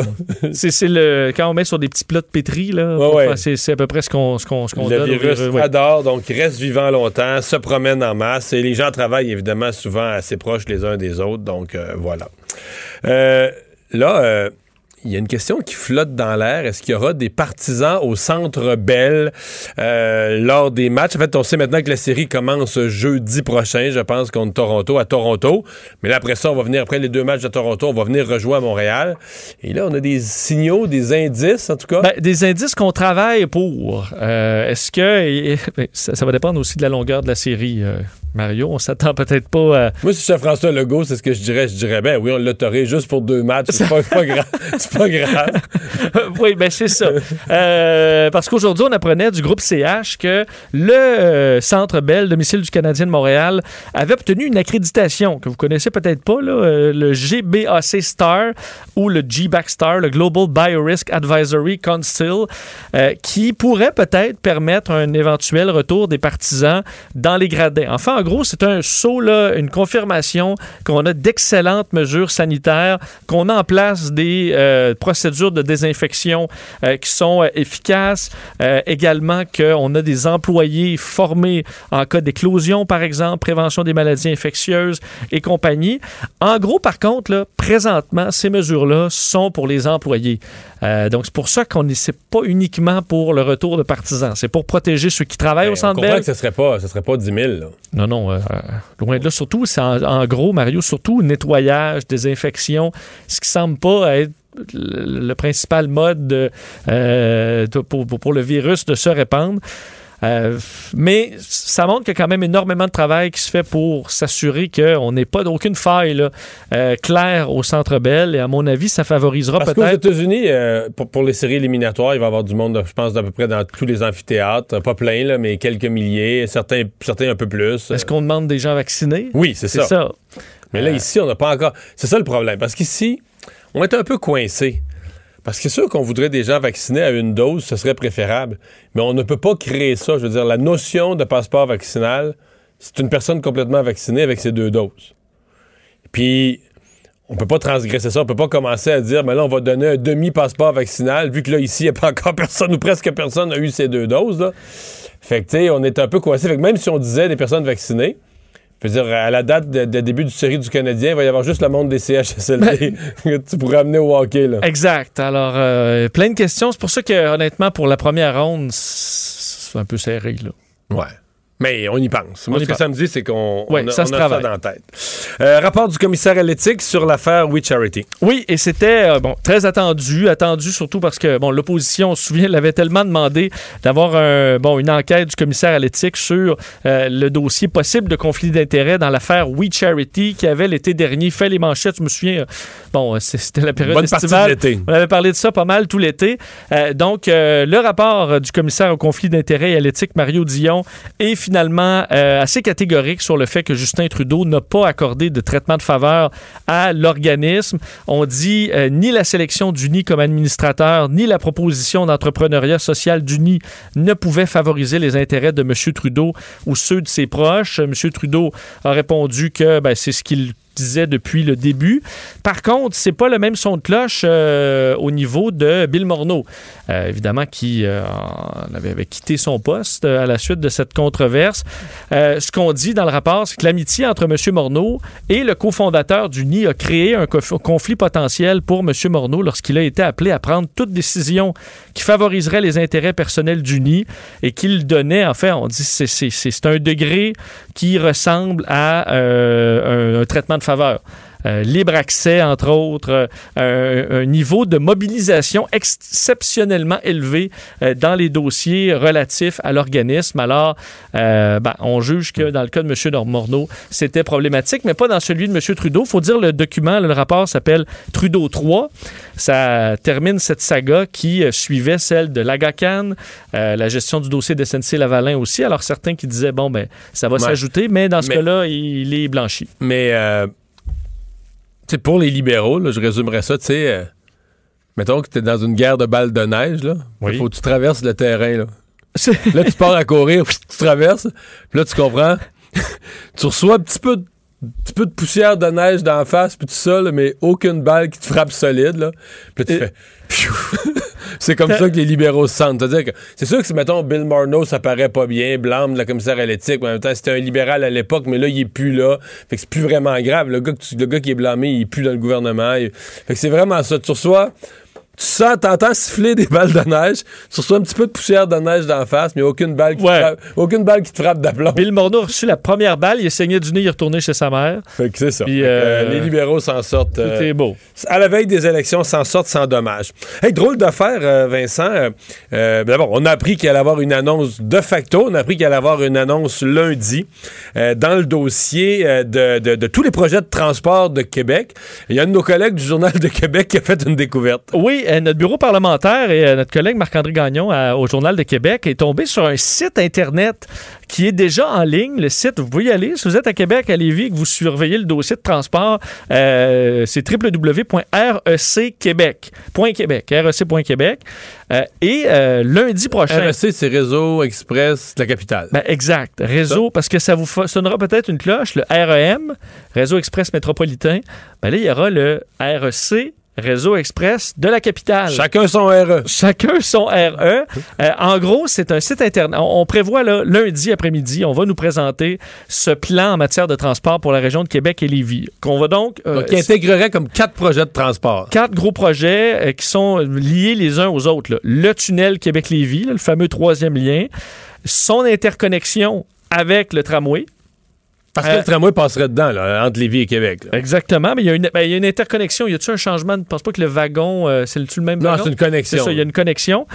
La desserte des banlieues, la desserte de la Rive-Sud. Alors, tout ça, là, l'interconnexion de tous ces projets-là, ça sera le Réseau Express de la capitale. Et le site Internet, est-ce qu'on l'a mis en ligne de façon prématurée? Est-ce qu'on a fait une erreur? On ne sait pas, parce que tous les liens ne fonctionnent... Il y a plusieurs liens qui ne fonctionnent pas, mais on voit quand même un visuel léché. C'est comme si c'était un site qui aurait dû être hébergé temporairement en attendant de le mettre en ligne. Mais peut-être qu'ils l'ont mis en ligne en se disant, si personne connaît l'adresse, là, personne ne va le trouver. Personne va le trouver. Ben, quelqu'un qui l'a trouvé, notre collègue. D'ailleurs, sur Twitter, il y a également un compte Twitter d'ouvert, REC, Québec, où tout ce qui est écrit, c'est la date de l'annonce, le 17 mai. Et questionné sur le sujet, le maire de Lévis, aujourd'hui, Gilles Lehouillier, qui confirmait qu'effectivement, il y avait une annonce pour lundi. Il a dit qu'on devrait annoncer de magnifiques choses et qu'il est très fébrile face à cette annonce. Tandis que du côté, entre autres, de Québec solidaire, Sol Zanetti, qui est revenu sur le sujet aujourd'hui, se disant très inquiet du 3e lien. Évidemment, le Québec solidaire trouve son compte dans le tramway, sauf le 3e lien, disant que ça va augmenter les GES, l'étalement urbain, et que c'est une véritable catastrophe qui va coûter une beurrée. Alors, c'est un projet qui va faire assurément beaucoup réagir. On en saura plus lundi. Mais ça coûte cher de faire le fanfaron dans un grand avion commercial? Oui, ça me... Tu sais, pour tous ceux qui ont pris l'avion, il y avait quelqu'un qui dérangeait, qui était impoli avec le personnel. Là, j'ai eu ça une fois. Là. Ah, quelqu'un de bien sous avant de partir. Ouais. Est-ce qu'il a eu des problèmes? Non, j'ai pas eu vraiment. Que le personnel a gagné de le calmer. Là. Souvent, quand ils sont sous, c'est des calmer quelques minutes, des asseoir. Après ça, pour le reste du vol. Oui, surtout, c'est l'étape de refuser de donner plus d'alcool. Puis là, ils se fâchent, puis ça, ils s'en... Tu as tout à fait raison. Mais on remarque aux États-Unis, parce qu'on dévoilait des chiffres aujourd'hui par la FAA, là, le régulateur américain de l'aviation, sur le fait qu'on a donné beaucoup d'amendes salées pour des cas, par exemple, quelqu'un qui ne voulait pas porter son masque dans les avions, ce qui a été une source de conflit là, récurrente dans les derniers mois. Entre autres, une des personnes qui refusait de mettre son masque a écopé d'une amende de 10 500 $. Oui, parce que c'est pas dans l'avion, c'est pas la même affaire qu'au dépanneur. Là, hein? Non, les agents de bord qui ont beaucoup de pouvoir si vous dépassez les bornes, évidemment de vous faire arrêter par le FBI, il y a plein de choses qui peuvent mal virer pour vous. Également, là, avoir crié, claqué des compartiments en bagages, lancer des grossièretés au personnel, 9 000 $. C'est dans les pénalités qui ont été annoncées. Et on est, ce qu'on explique à la FAA, c'est qu'on est en augmentation des situations avec des passagers turbulents depuis quelques mois, de sorte qu'on dit vouloir durcir l'application du règlement et qu'il y aura des amendes pouvant atteindre jusqu'à 35 000 $ et évidemment des menaces de peine de prison là, si vous dépassez encore plus les bornes. Qu'on travaille en collaboration avec les compagnies, les syndicats pour s'assurer de protéger le personnel, qu'ils aient du pouvoir pour calmer les passagers récalcitrants. On a plus de 1300 rapports sur des voyageurs qui ont dérangé les vols, puis dérangé au point que ça se rende à la FAA, là, c'est parce que c'est un bon dérangement. Là. C'est parce qu'à un moment donné, les pilotes en sont informés, puis dans quelques cas, on déroute. T'as pas juste dit les biscuits sont un peu secs. Là. Non, c'est ça. Là, t'as pas juste été déplaisant à peu près. La FAA qui a engagé plusieurs procédures également devant les tribunaux. Alors, des faits qualifiés de troublants dans bien des cas. Surtout le pic, là, tu sais-tu quel a été évidemment le moment le plus intense dans les avions aux États-Unis? les suites du Trump, là. De Trump au Capitole, où évidemment ceux qui sont allés faire le trouble à Washington ont repris des avions. Plusieurs se sont fait même refuser l'accès, se sont fait arrêter même avant de prendre l'avion dans certains cas, mais ça a été une source importante de problèmes dans les avions aux États-Unis. C'est du bon monde qui voulait la loi, l'ordre, un pays bien dirigé. Si Black Lives Matter tire une roche à un policier, là, ça c'est inacceptable, mais eux, ils peuvent, parce que c'est pour la liberté. Assurance vie en double pour un coureur de jupons. Oui, je termine là-dessus parce que c'est une histoire qui nous donne un sourire en coin en Italie. Un homme, faut dire, il est mort, un Italien là, de 39 ans. Ça c'est triste, là, dans un accident de la route. Les suites, par contre, c'est que lui avait une assurance vie, mais il avait une femme, des enfants, mais également une maîtresse, mais une liaison extra-conjugale depuis longtemps. Là. Lui qui est un habitant de Turin, et il est décédé en 2020, et lorsqu'il est décédé, on a cherché à l'identifier. Sa veuve était en voyage, et c'est l'amante qui a pris en charge le dossier, qui a fait valoir ses droits, expliqué ses liens avec l'État, en quelque sorte conjointe de fait, parce que lui ne se cachait même pas, à part à sa femme, là, qu'il avait une blonde sur le side. Alors finalement, l'assureur va compenser les deux. La femme. Mais il coupe pas le montant en deux, là. Et la maîtresse. Honnêtement, j'ai cherché à savoir exactement comment fonctionnait le montant. Coupe le montant en deux, ou est-ce qu'il paye deux fois l'assureur? Mais la compagnie d'assurance n'a pas dévoilé les montants d'indemnisation. Alors, c'est-tu 70-30? C'est-tu 50-50? On l'a pas, mais on sait que la maîtresse a été compensée pour le décès de son... comment on dit ça? Son amant. Son amant, voilà. Merci Vincent. La Banque Q est reconnue pour faire valoir vos avoirs sans vous les prendre. Mais quand vous pensez à votre premier compte bancaire, tu sais, dans le temps à l'école, là, vous faisiez vos dépôts avec vos cents dans la petite enveloppe. Là. C'était bien beau. Mais avec le temps, à ce vieux compte-là vous a coûté des milliers de dollars en frais puis vous ne faites pas une cent d'intérêt. Avec la Banque Q, vous obtenez des intérêts élevés et aucun frais sur vos services bancaires courants. Autrement dit, ça fait pas mal plus de cents dans votre enveloppe, ça. Banque Q. Faites valoir vos avoirs. Visitez banqueq.ca pour en savoir plus. Mario Dumont et Vincent Dessureau. Joignez-vous à la discussion. Appelez ou textez le 187 Cube Radio 1877 827 2346.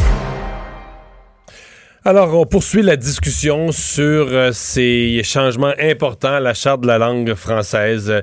Guillaume Rousseau, professeur de droit agrégé à l'Université de Sherbrooke, spécialiste du droit de la langue française, est avec nous. Bonjour. Bonjour. Comme spécialiste de droit constitutionnel et de droit de la langue française, vous avez du matériel là-dedans. C'est costaud quand même. Ça touche vraiment beaucoup d'aspects, hein? Oui, c'est vraiment nouvelle ce matin parce qu'il y a, évidemment, des modifications majeures à la loi 101, là, du jamais vu depuis 1977. Là, jamais il y avait une réforme majeure comme ça. Puis en plus, la cerise sur le sundae, une modification de la Constitution de 1867. Donc effectivement, pour un spécialiste de droit linguistique et de droit constitutionnel, là, c'est Noël aujourd'hui. Commençons par ça, là, parce que ça a surpris des gens. Pour d'autres, ça apparaît comme sympathique, mais un peu mystérieux, là. Quel est l'effet de cette inscription?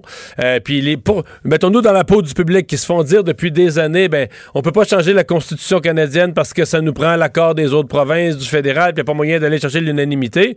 Tout à coup, un beau jeudi matin, on dit article 45, le gouvernement du Québec peut, dans la Constitution québécoise, mais enchâssée dans la Constitution canadienne, peut imposer les deux idées. Le Québec est une nation, puis le français est la langue de cette nation. Comment c'est possible, puis qu'est-ce que ça a comme portée? Donc, pourquoi c'est possible? C'est effectivement la Constitution canadienne de 1982 dit que chaque province peut modifier sa propre Constitution. Et la jurisprudence, donc la Cour suprême est venue nous dire que la Constitution de la province, par exemple du Québec, c'est notamment les dispositions de la Constitution de 1867, la Constitution du Canada, qui concernent une province en particulier. Donc, par exemple, dans la Constitution canadienne de 1867, il y a le Conseil législatif. Donc, là, il y a une espèce de Sénat québécois qui est prévu. Or, il y a une loi québécoise de 1968 qui est venue abolir ce Sénat québécois-là. On avait le droit de le faire à l'époque. Exactement, ça a été validé par les tribunaux là, beaucoup plus tard, donc assez récemment, dans un jugement il y a quelques années, dans l'affaire Mon Plaisir. Donc, il y a vraiment un précédent solide qui dit qu'on peut faire ça. Donc, juridiquement, c'est du solide, ça sera sans doute contesté, mais c'est solide et c'est pour des raisons politiques que ça n'avait pas été vu. C'est-à-dire qu'à l'époque, il y avait je pense que ce que vous appelez à une certaine époque le complexe libéralo-péquiste. Donc, d'une part, il y avait les libéraux qui étaient beaucoup plus dans la logique de modifier la Constitution, mais avec les autres provinces, dans une dynamique de négociation constitutionnelle, ou ensuite de carrément de plus parler de Constitution. Et de l'autre côté, il y avait le Parti québécois qui était dans une logique de souveraineté, donc pas de réforme de la Fédération canadienne. Et là, on a une autre approche que je qualifierais évidemment d'autonomiste, mais plus précisément de unilatéraliste. C'est-à-dire que le gouvernement Legault va chercher toutes les façons d'accroître l'autonomie du Québec, pas par des négociations, des palabres constitutionnelles, mais par des actions, donc d'où l'usage de la clause dérogatoire très, très large, et d'où cette modification unilatérale de la Constitution canadienne.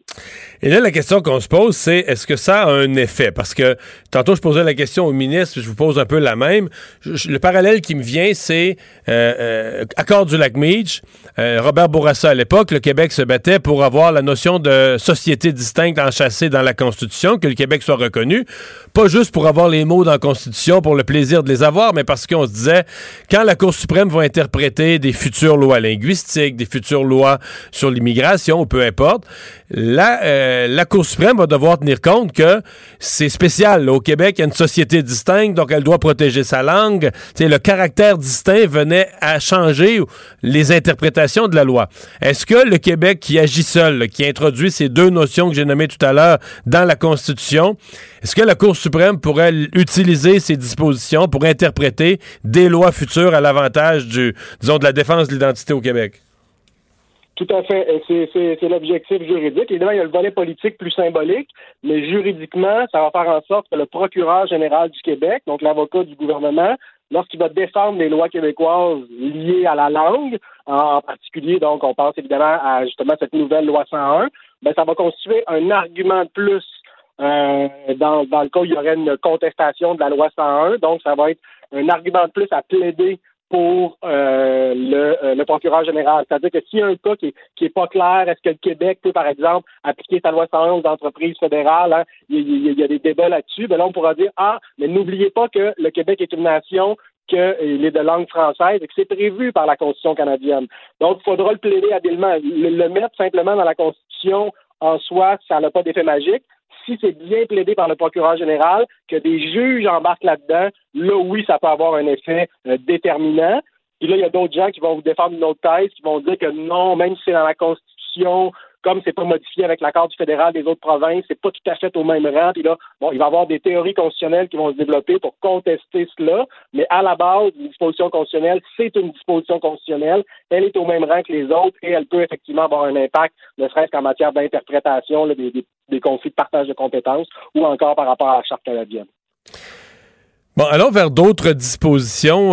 Ces règles qui datent de l'époque de la loi 101 de 1977 concernant les municipalités bilingues. Expliquez-nous un peu qu'est-ce qui a été fait en 77, qu'est-ce que c'était devenu aujourd'hui et qu'est-ce que la nouvelle loi change? Donc, en fait, ce qu'on dit au niveau des municipalités, c'est qu'il y a certaines municipalités qui ont un statut bilingue. C'est le cas également de certains arrondissements. Donc, traditionnellement, on disait s'il y a plus de 50% d'anglophones dans une municipalité, dans un arrondissement, on lui reconnaît un statut bilingue et là, elle peut avoir davantage de communication, d'affichage dans les deux langues, en français et en anglais. Le problème, c'est qu'il y avait des municipalités qui avaient été reconnues comme telles bilingues parce qu'ils avaient ce 50% plus un d'anglophones. Et là, avec le temps, avec les décennies, ils ont perdu beaucoup d'anglophones. Donc là, la proportion est largement inférieure au seuil prévu par la loi. Mais là, ces municipalités se retrouvent dans une espèce de droits acquis. Hein? C'est-à-dire qu'on leur enlève pas leur statut, même si, normalement... Même s'ils respectent plus le critère, là, 44 ans plus tard. Exactement. Donc là, ce qu'on dit, c'est qu'il va falloir qu'une telle municipalité demande à garder son statut bilingue et si elle ne le fait pas, elle le perdra. Mais on s'entend qu'il risque de le garder souvent. Puis c'est une question d'autonomie municipale. Je peux comprendre la logique, mais à mon sens, l'intérêt national doit primer sur l'autonomie municipale. Donc, je pense que le gouvernement... Est-ce qu'on n'aurait pas pu mettre un critère intermédiaire de dire que, par exemple, une municipalité qui n'a pas au moins laissé la zone grise entre 25 et 50 ou entre 30 et 50, mais dire en bas d'un certain pourcentage, c'est même plus demandé, tu peux même plus le demander, là, c'est même plus admissible. En tout cas, moi, c'est la question que je me posais. Mais sur ça... quand vous l'expliquez, vous dites 50% de population anglophone, maintenant il y a au moins de 50% de population anglophone. Une des choses qui se produit, c'est la définition de ce que c'est qu'anglophone. Il y a dans ces municipalités-là, surtout celles qui sont proches du Grand Montréal, des personnes, bon, d'abord t'as les anglophones historiques, là, tu comprends, ton père et ta mère étaient des anglophones de Montréal ou du Québec ou des cantons de l'Est, mais c'est des anglophones du Québec, mais t'as des gens qui arrivent d'autres pays, qui parlaient ni français ni anglais, et qui se sont simplement anglicisés, là, qui ont appris l'anglais, qui se sont fondus dans la communauté anglophone. Eux, est-ce qu'ils comptent? C'est plate à dire, là, mais est-ce qu'ils comptent dans le pourcentage d'anglophones? Ben c'est ça. Donc, la loi 101 prévoit des droits pour les anglophones à différents égards, et c'est pas toujours la même définition. Hein? Par exemple, si on regarde la langue d'instruction, donc l'accès à l'école anglaise, le critère, ça va être est-ce que vos parents sont allés à l'école anglaise, quelque part au Canada, pas nécessairement au Québec. Donc là, on va définir l'anglophone par ce qu'on appelle des ayants droit, par une définition d'ayants droit. Donc, si t'es un immigrant qui arrive de la République tchèque, là, t'es pas admissible à ça, tes parents ont étudié en tchèque dans un autre pays, faut que tu vives, tes enfants doivent aller à l'école en français. Oui, mais si vous êtes tchèque, qui est arrivé avant 1977, et que vous êtes allé à l'école anglaise à ce moment-là, là, t'as acquis le droit. Vous avez pu acquérir ce droit, même si vous n'êtes pas d'origine britannique ou américaine. Je comprends bien. Il y a ça, il y a d'autres moments où la loi va les définir autrement, les anglophones, à partir des recensements, des choses comme ça. On peut utiliser le recensement pour voir c'est quoi le besoin de service. Alors, ça varie comme ça. Oui, parce que c'est un peu ça qui est la zone grise présentement. Là. On dira ce qu'on voudra. Il y a beaucoup ce qu'on appelle les communautés anglophones. Allez vous promener dans le West Island, ce qu'on appelle les communautés anglophones. Vous allez rentrer dans un commerce, tout le monde parle anglais. Oui, il y a des anglophones de la communauté historique anglophone. Vous allez voir plusieurs personnes qui sont des personnes issues de l'immigration, dont les parents n'étaient pas anglophones du tout, et qui maintenant vivent à Montréal 100% en anglais. Probablement qu'ils parlent le français, probablement qu'ils le maîtrisent. Si ont besoin de le parler au bureau, ils sont pas mal pris, ils sont capables de le parler, mais ils vivent en anglais. Quand ils rentrent dans un commerce, ils se posent pas la question. Ils vivent tout le temps en anglais, ils parlent en anglais, ils s'adressent aux autres en anglais, dans leur maison, ça parle anglais. Et ça, c'est un peu la réalité complexe de est-ce qu'on les considère comme des anglophones, ceux-là, ou on les considère comme des accidents de parcours dans notre incapacité de réussir une intégration des nouveaux arrivants à la majorité francophone, là. Effectivement, c'est un très bon point. Quand on dit qu'il faut respecter les droits de la communauté anglophone, je pense que ça fait pratiquement consensus. Mais je pense pas que parmi les droits de la communauté anglophone, il y ait le droit d'angliciser tout près de la moitié des immigrants. Je pense pas que ça rentre dans la définition des droits des anglophones. Qui puissent angliciser un 8-9% pour se maintenir démographiquement, ça, on peut comprendre. Mais là, on est bien au-delà de ça. Alors, c'est exactement la question que la question que vous posez, c'est exactement la bonne. Et c'est là où, au niveau du cégep, par exemple, ben, il y a lieu peut-être de contingenter puis de prévoir que ce soit vraiment les anglophones, tels que définis au niveau de l'école. Moi, je trouve que la meilleure définition, ça reste celle de trouver par Camille Lorrain là, dans la loi 101-77 au niveau de la langue de l'école. C'est-à-dire, si vos parents sont allés à l'école anglaise, ben, on va vous considérer comme anglophone, peu importe votre origine ou quoi. Et je pense que si on se fie là-dessus et qu'on accorde les places dans les cégeps anglais en priorité aux anglophones, c'est un pas dans la bonne direction, même si c'est pas l'application de la loi 101 cégep là, qui aurait donné des essais beaucoup plus structurants. Guillaume Rousseau, merci beaucoup d'avoir été là. Merci. Au revoir, professeur de droit agrégé à l'Université de Sherbrooke, spécialiste du droit de la langue française. Monsieur Rousseau qui risque d'être un homme occupé d'ici Noël. La Banque Q est reconnue pour faire valoir vos avoirs sans vous les prendre. Mais quand vous pensez à votre premier compte bancaire, tu sais, dans le temps à l'école, là, vous faisiez vos dépôts avec vos cents dans la petite enveloppe. Là. C'était bien beau. Mais avec le temps, à ce vieux compte-là vous a coûté des milliers de dollars en frais puis vous ne faites pas une cent d'intérêt. Avec la Banque Q, vous obtenez des intérêts élevés et aucun frais sur vos services bancaires courants. Autrement dit, ça fait pas mal plus de scènes dans votre enveloppe, ça. Banque Q. Faites valoir vos avoirs. Visitez banqueq.ca pour en savoir plus. Le remède à la désinformation. Mario Dumont et Vincent Dessureau. Cube Radio. Le commentaire de Richard Martineau. Des commentaires pas comme les autres. Bonjour Richard. Salut. Alors tu veux nous parler de ce projet de loi sur la langue française déposé aujourd'hui? Ben oui, j'ai passé la journée hier en disant, écoutez, là, il faut quand même être positif, puis même si ça va être pas parfait, un tien vaut mieux que deux tu l'auras, puis c'est un pas dans la bonne direction, tout ça, mais quand même... Je suis assez déçu, j'avoue, là, je suis assez déçu sur trois affaires. Bon, t'en parlais tantôt avec ton invité, Mario. Les villes à statut bilingue qui ont 12% d'anglophones, qui ont 20% d'anglophones, vont pouvoir garder leur statut bilingue. Ils ont seulement à passer une résolution au conseil municipal et c'est dans la boîte. Donc, ouais. Bref, par contre, ça va peut-être brasser dans certains conseils municipaux. Là. Il y a beaucoup de conseils municipaux. Je sais pas. En même temps, c'est à des élections. Est-ce qu'ils vont vouloir acheter le vote des anglophones? Puis ils vont tous... Non, mais à un moment donné, la loi est là. Elle existe. Là. C'est 50% d'anglophones, sinon t'as pas ton statut bilingue, puis là on a accepté seulement de faire plein d'exceptions et finalement, on n'applique pas la loi, là. C'est-à-dire qu'il y a peut-être des villes là, qui vont avoir 12% d'anglophones, vont pouvoir garder leur statut bilingue, ça je trouve ça très décevant. Moi l'autre question que j'ai, c'est qu'il faudra vérifier, moi je m'excuse, là, je vais être plate, mais des gens qui correspondent pas aux définitions. Dans le fond, des gens qui se sont accidentellement, je vais le dire gentiment comme ça, anglicisés, donc ils arrivent d'un pays qui est ni francophone ni anglophone, qui ont appris l'anglais, qui ont commencé à vivre en anglais, donc ils sont un peu l'échec de la capacité du Québec à les franciser, mais on peut pas les considérer comme des anglophones. Ben, là. Moi, je les considère. Non, absolument pas. C'est des allophones qui ont penché du côté anglais. Et écoute, tu l'as vu comme moi, Mario, en plus, là. Il y avait une ville, il y en avait peut-être d'autres, mais eux autres, ils ont le statut bilingue parce que dans le temps des fêtes, c'est-à-dire des vacances d'été, il y a beaucoup d'anglophones qui ont des chalets, là. Puis qui vont là pendant l'été. Et là, ils ont le statut bilingue. Écoute, c'est n'importe quoi. Deuxièmement, les PME, de 25 à 99 employés, il va y avoir des comités de francisation. Mais ça veut dire concrètement? Ça veut dire quoi concrètement, là? Est-ce qu'on applique la loi 101 des comités de francisation au sein des PME? Qu'est-ce que ça veut dire? C'est très flou. J'arrive pas à comprendre. Et sur l'immigration, je sais que c'est pas une surprise. Il avait déjà annoncé ses couleurs.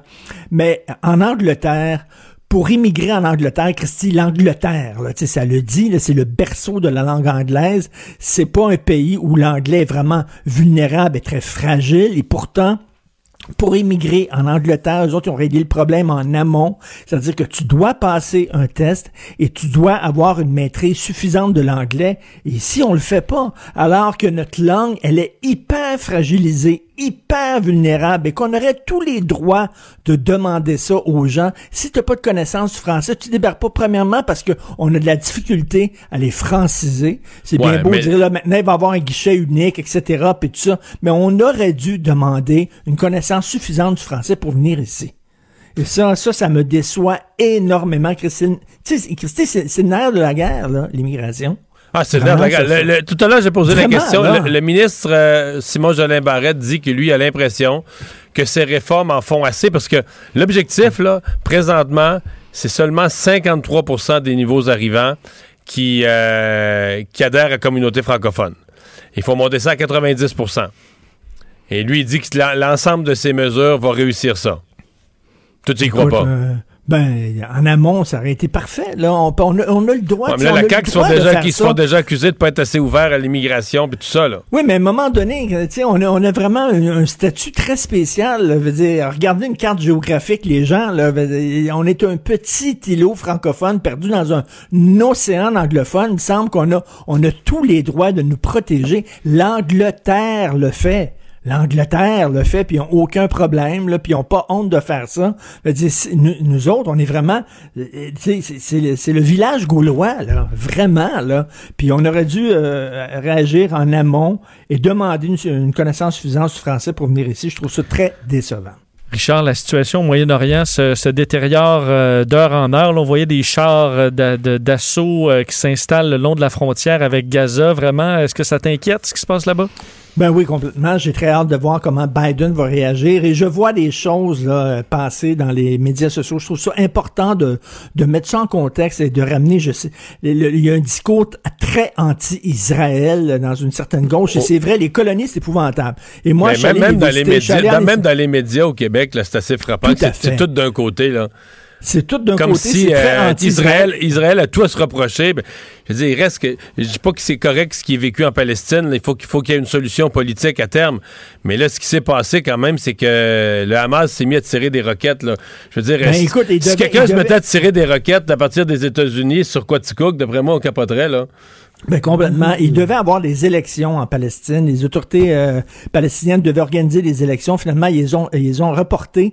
Et il y a un bras de fer entre les deux gros mouvements, le Fatah puis l'Hamas, en disant qui va défendre le mieux les Palestiniens. Et là, le Hamas, ben eux autres, ils veulent montrer, là, ils roulent des mécaniques, ils veulent montrer que c'est eux autres là, qui sont les grands défenseurs des droits des Palestiniens. Ils veulent se positionner pour les prochaines élections. Et là, ben eux autres, ils ont décidé de jouer le tout pour le tout, puis envoyer des roquettes. Et tu sais que en plus, ils se cachent eux autres au sein de la population civile, donc ils utilisent la population civile comme des boucliers. Et ça, c'est très clair. Dans la Convention de Genève, c'est considéré comme un crime de guerre.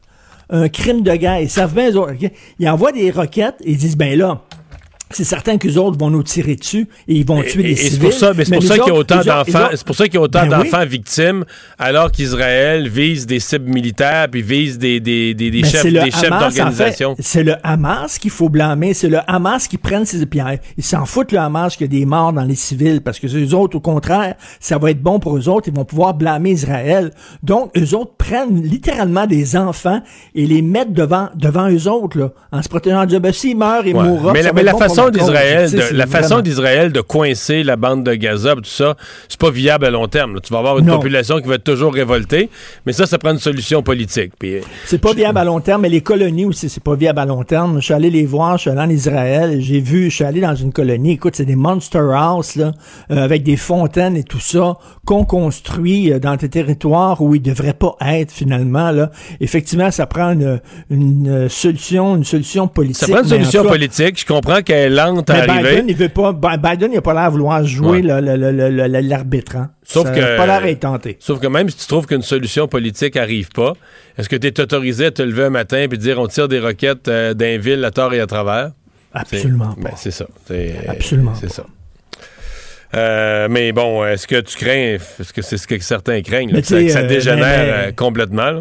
Sophie parlait dans son émission hier à une Israélienne qui est là-bas, là, qui était là-bas, puis elle a dit, là, quand ça sonne, là, imaginez ça, là, vous êtes, comme tu dis, à Quaticook, là, et là, il y a une alarme qui sonne, tu as 60 secondes pour te rendre au bunker, pour te rendre là, dans ton endroit pour te protéger. Il y en a dans la rue, il y a des gens qui ont ça chez eux, qui ont un appartement qui est blindé dans le sous-sol. C'était le cas de l'invité de Sophie qui lui parlait, elle dit, là, je te parle, j'ai 3 enfants, je te parle de mon sous-sol blindé, etc.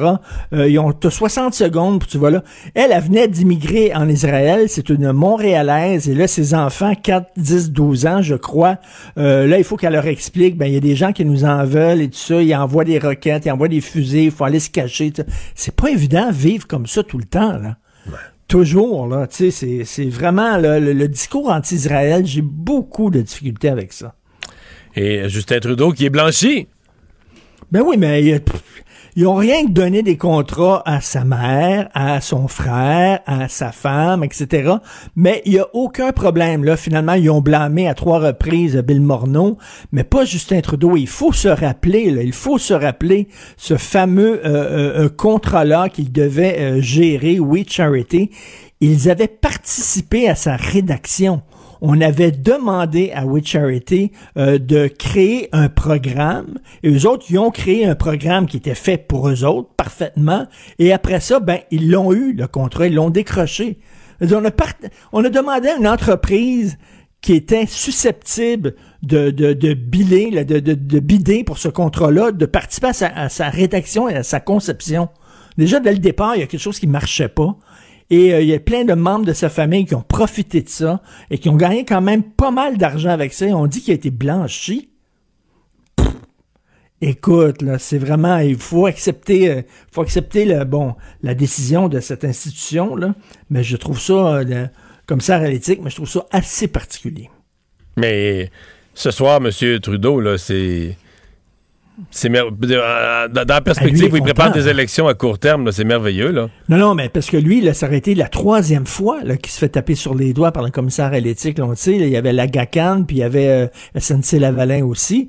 Et là, ça va être troisième fois, là, je pense que ça aurait été vraiment unique dans l'histoire du Canada, là, qu'un premier ministre là, se fasse taper ses doigts en disant qu'il a manqué d'éthique à 3 reprises. Lui, il doit faire « Fiou !» Vraiment, là. Mais cela dit, je pense que Dupont dépasse et personne n'est libre de ça. C'est sûr que sa famille a profité de ça. Il dit, oui, mais je n'avais pas de connaissance, on n'avait pas de lien direct avec les deux frères qui étaient à la tête de We Charity. Merci, Richard. Salut, à demain. La Banque Q est reconnue pour faire valoir vos avoirs sans vous les prendre. Mais quand vous pensez à votre premier compte bancaire, tu sais, dans le temps à l'école, là, vous faisiez vos dépôts avec vos cents dans la petite enveloppe. Là. C'était bien beau. Mais avec le temps, à ce vieux compte-là vous a coûté des milliers de dollars en frais puis vous ne faites pas une scène d'intérêt. Avec la Banque Q, vous obtenez des intérêts élevés et aucun frais sur vos services bancaires courants. Autrement dit, ça fait pas mal plus de scènes dans votre enveloppe, ça. Banque Q. Faites valoir vos avoirs. Visitez banqueq.ca pour en savoir plus. Mario Dumont. Un vent d'air frais. Pas étonnant que la politique soit sa deuxième nature. Vous écoutez Mario Dumont et Vincent Dessureau. Et Vincent, t'as une nouvelle pour nous? Oui, c'est parti. Pas pour nous tous, pour les plus jeunes. Ben, en fait, c'est quand même un moment. Maintenant, tous les adultes, toutes les personnes majeures au Québec peuvent prendre le rendez-vous pour se faire vacciner. Donc, alors c'est ouvert aux 18 ans et plus depuis quelques minutes? Oui, il manquait les 18-24. Alors, depuis, 4-5 minutes, c'est maintenant accessible. Et je vous dis que pendant la pause, j'ai texté mes enfants. En disant... Au cas qu'ils n'écoutent pas Cube Radio. Réveille. Oui. Réveillez. Go avec des points d'exclamation. Alors, avisez vos jeunes ou si vous êtes des jeunes, ben allez-y sans tarder parce qu'honnêtement, les places s'étaient beaucoup raréfiées. Alors, il faudra pas trop attendre. Et on rejoint tout de suite Gilles Barry pour sa chronique politique. Salut Gilles. Salut Mario, c'est une excellente nouvelle. Oui, ouais, vraiment. Avec ma fille, là. Vraiment. D'aller se faire vacciner. Hey, c'est un de tes sujets de prédilection, évidemment. Toi qui as siégé à l'Assemblée nationale sous la bannière du Parti québécois, la langue, la défense du français. T'as aimé ce que t'as vu aujourd'hui? Oui, moi, je pense que c'est du lourd. Le ministre Jolin-Barrette, Mario, décide et déclare « Nous allons nous définir nous-mêmes ». Alors, je veux commencer avec ce bout-là parce que tantôt, tu interrogeais le constitutionnaliste de Sherbrooke. Alors, pour moi, ça place véritablement le Québec dans un contexte historique, dans les revendications historiques des différents gouvernements qui se sont succédés à Québec. Alors, c'est une déclaration unilatérale qui dit la spécificité linguistique de la nation québécoise, ben on veut l'avoir dans l'article 45 qui nous permet là de 1982, le bout qui appartient aux provinces. On veut voir ériger ça. Mais il va y avoir tout un débat politique là-dessus. Là. Faut pas penser que ça va rester... non, parce que quelque part, entre Terre-Neuve et l'Alberta, il y a quelqu'un qui va retrousser, qui n'aimera pas ça. Ouais, ça va retrousser pas à peu près.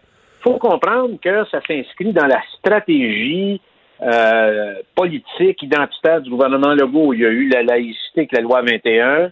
Il y a ça aujourd'hui, la nouvelle mouture de la loi sur la langue française au Québec. Et j'y reviendrai tantôt en conclusion. Le troisième, ça va être tout l'enjeu de l'immigration. Alors, pour moi, ça s'inscrit aussi dans ce qu'on voit, c'est le nationalisme offensif et décomplexé du gouvernement Legault. Ça s'inscrit aussi dans l'histoire, hein? Daniel Johnson père, M. Bourassa avec la souveraineté culturelle. Faut jamais oublier que M. Bourassa avait utilisé la clause dérogatoire, donc c'est pas une affaire juste des séparatistes, la clause dérogatoire. M. Bourassa en avait payé le prix, Mario. Je t'en rappelle, il y avait eu un schisme du Parti libéral et il y a eu la naissance du Parti égalité. Alors... Donc, tu te rappelles de ça, toi? Ah ben oui, mais moi, quand je suis arrivé député, moi, en 94, je veux dire, les députés, moi, je l'appelle l'Equality Party, parce que tous ceux qui votaient pour étaient des anglophones. Non, mais ils venaient de perdre. Là. Je veux dire, ils ont fait un seul mandat. Il n'y en a aucun des 4 qui a été réélu. Mais ils ont siégé comme le mandat avant que j'arrive, là, de 89 à 94. Moi, j'ai été élu en 94. Et ça avait été quand même tout un déchirement au Parti libéral. Sauf qu'à la fin de l'exercice, Gilles, ça a été aussi un rappel. Le Equality Party a été un rappel pour la communauté anglophone qu'au Québec, Au Canada, c'est eux autres qui mènent, les anglophones, mais au Québec, c'est pas eux autres qui mènent, parce que Robert Bourassa avait perdu les anglophones, 4 députés anglophones, 4 comtés anglophones dans son parti, mais avait gagné les élections de 90 sièges. Là. Les francophones avaient resté fidèles à lui. Puis dans l'histoire politique de Robert Bourassa, je veux dire, d'avoir perdu 4 sièges à l'élection de 89, c'est un fait divers, là, tu comprends? Il a été élu majoritaire. À tour de bras. Ben alors, l'autre, si on continue avec le PQ maintenant, ce qui est très, très historique aujourd'hui, pour moi, c'est le coup de barre le plus important en faveur de la langue française depuis 1977, où Camille Lorrain avait déposé son fameux projet de loi. Puis moi, qui ai fait partie des gouvernements de M. Lévesque, de M. Parizeau, de M. Bouchard, de M. Landry, il faut comprendre que M. Parizeau, Landry et Bouchard, probablement assommés avec l'échec référendaire douloureux de 1995, n'ont pas trop touché à la langue française. Il y a eu les écoles passerelles que M. Landry a voulu solutionner. Ça, mais des aspects un à la fois. Là. On allait toucher, on ouvrait un chapitre à la fois, puis on allait corriger une affaire. Là. Sur la pointe des pieds. Alors aujourd'hui, c'est très différent. Moi, je ne veux pas repasser les mesures, Mario, parce que vous en avez parlé, mais moi, j'écoutais Richard tantôt, puis il y a une affaire que je pense, Mario, et toi qui as siégé, je pense que le gouvernement Legault et Jolin-Barrette, qui, en passant, démontrent que c'est un ministre qui a du muscle. Il a de la couenne, il s'est tenu debout, puis il sait que le vent va venir, là. Alors, pour un jeune d'une trentaine d'années, moi, je trouve ça admirable, puis il mérite toute notre estime. L'autre chose, Mario, je pense qu'il va y avoir de l'espace pour des changements en commission parlementaire. La question des municipalités, je pense pas que l'affaire de ce débat-là est terminée aujourd'hui. Alors, moi, je pense que le gouvernement de la CAQ... Je pense qu'il pourrait serrer la vis un quart de tour là-dessus? Ben, pourquoi pas, Mario? Les commissions parlementaires de la deuxième, troisième lecture, puis on va en discuter jusqu'à Noël, là, Mario, de tout ça, là. Alors, ça passera pas avant la fin juin, cette affaire-là. Alors, moi, je pense qu'il va y avoir de l'espace. On va mesurer la réaction de la population et on va être en mesure probablement de faire des changements. Et je pense que sur la question des municipalités, on pourrait être surpris de voir qu'est-ce qui pourrait arriver. Là, maintenant, Mario, je veux te parler, c'est quoi la conséquence de ce projet de loi-là sur les autres partis politiques? Oui. La première des choses, Mario, qui me vient à la tête, c'est que ça va être un non-os, qu'on va être obligé de commenter les partis fédéraux lors de la prochaine élection fédérale. C'est un repeat un peu de la loi 21, on lance le non-os et Trudeau va être obligé de se positionner, le Parti conservateur va être obligé de se positionner, le NPD, avec son visage à deux faces, va être obligé de se brancher, puis le Bloc, mais ça va y faire un peu d'oxygène, un peu de carburant pour faire un bout de campagne électorale là-dessus. Ça va être un dossier, un enjeu qui est incontournable. L'autre chose, Mario, naturellement, ça va, j'ai vu aujourd'hui la position du Parti libéral du Québec, mais là, tu sais, bon, elle l'a pas contesté, mais on voit que tous les autres partis sont très mal à l'aise là-dessus parce que, naturellement, François Legault vient de leur tirer le tapis sur les pieds. Pour le PQ, moi, si j'étais à la place du PQ, je mettrais en pratique les paroles de Bernard Landry, c'est la patrie avant l'intérêt du parti. J'essaierais de faire une offensive importante pour améliorer le projet de loi en commission parlementaire. Puis je pense que l'avenir du Parti québécois va passer par l'intérêt de la patrie. Et l'intérêt de la patrie des francophones, on l'a vu dans le sondage la semaine passée, et je suis convaincu qu'avec un projet de loi comme ça, c'est un projet de loi qui va travailler l'imaginaire collectif et qui va faire adhérer au maximum. Je pense que là, on est dans la démonstration. Il n'y en aura pas de référendum sur l'indépendance demain matin, Mario. Le contexte n'est pas là. La game n'est pas là. Alors, mais améliorer et pousser au maximum le nationalisme québécois sur le terrain de la laïcité et de la langue. Et on devra aussi s'attaquer à l'immigration parce que, pour moi, Mario, si on veut vraiment donner une cohérence à tout ça, il faudra, et moi je pense que la question de l'immigration pourrait prendre un tournant comme un enjeu électoral extrêmement important à la prochaine élection québécoise. Et pour QS, Mario, c'est un visage à deux faces. On va voir en fin de semaine qu'est-ce qui va se passer, mais ils sont très mal à l'aise avec ça. Alors, parce qu'ils ont un aile très diversitaire, très axé sur l'idéologie du multiculturalisme. Alors, dans ce sens-là, moi, je vois pas ils vont essayer probablement de prendre une place plus importante en commission parlementaire pour essayer d'améliorer probablement le projet de loi, mais je pense que l'espace identitaire sur la langue, ça va se faire entre la CAQ puis un peu sur le Parti québécois, qui pourrait peut-être... Le Parti québécois pourrait mener des batailles quand même intéressantes, là, gagner quelques points. Les municipalités, des choses comme ça, peut-être faire resserrer certains boulons de la loi, puis aller en chercher un crédit.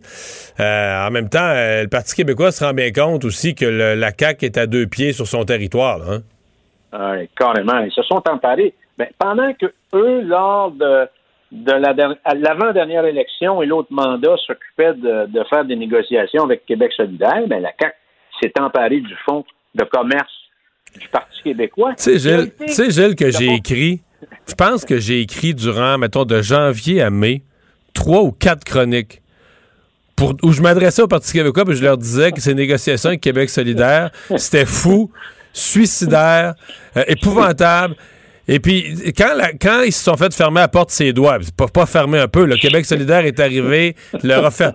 Tu comprends, les doigts de Québec solidaire du PQ étaient coupés en deux par la porte, là, tu comprends? Non, c'est bien, la porte. Mais je sais pas qu'est-ce qu'ils ont pensé, là, quelle naïveté de mettre l'avenir de son parti dans les mains d'un Conseil national de Québec solidaire qui, au PQ, faisait une stratégie à ce moment-là, mais c'est des erreurs historiques, là, c'est des dommages à long terme sur leur parti.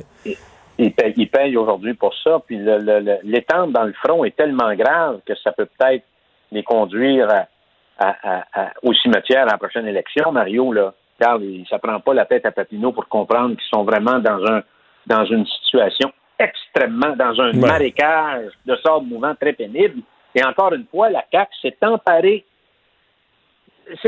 d'une recette qui a fait élire tous les gouvernements au Québec. Dans n'importe quel parti, ça s'appelle le nationalisme, Mario. Ouais. Le nationalisme. Et là, on voit aujourd'hui, c'est vraiment une mesure qui met de l'avant cette arme redoutable pour le peuple québécois qui lui a toujours été avantageux. C'est le nationalisme québécois qui est offensif et très décomplexé. Et moi, je pense que ça va rapporter à la CAQ. Gilles, merci beaucoup. À bientôt. Merci. Bye bye. Le hockey a tellement évolué, les jeunes maintenant, ils ont des skills comme ça se peut pas. Puis ces kids-là, ils rêvent à... Jean-François Barry. Un animateur pas comme les autres. Bonjour Jean-François. Salut Mario, salut Vincent. Alors, on a l'horaire du Canadien pour les séries. Ouais, ben comme on s'y attendait, donc le Canadien qui va débuter dans une semaine, jour pour jour, donc jeudi le 20 mai.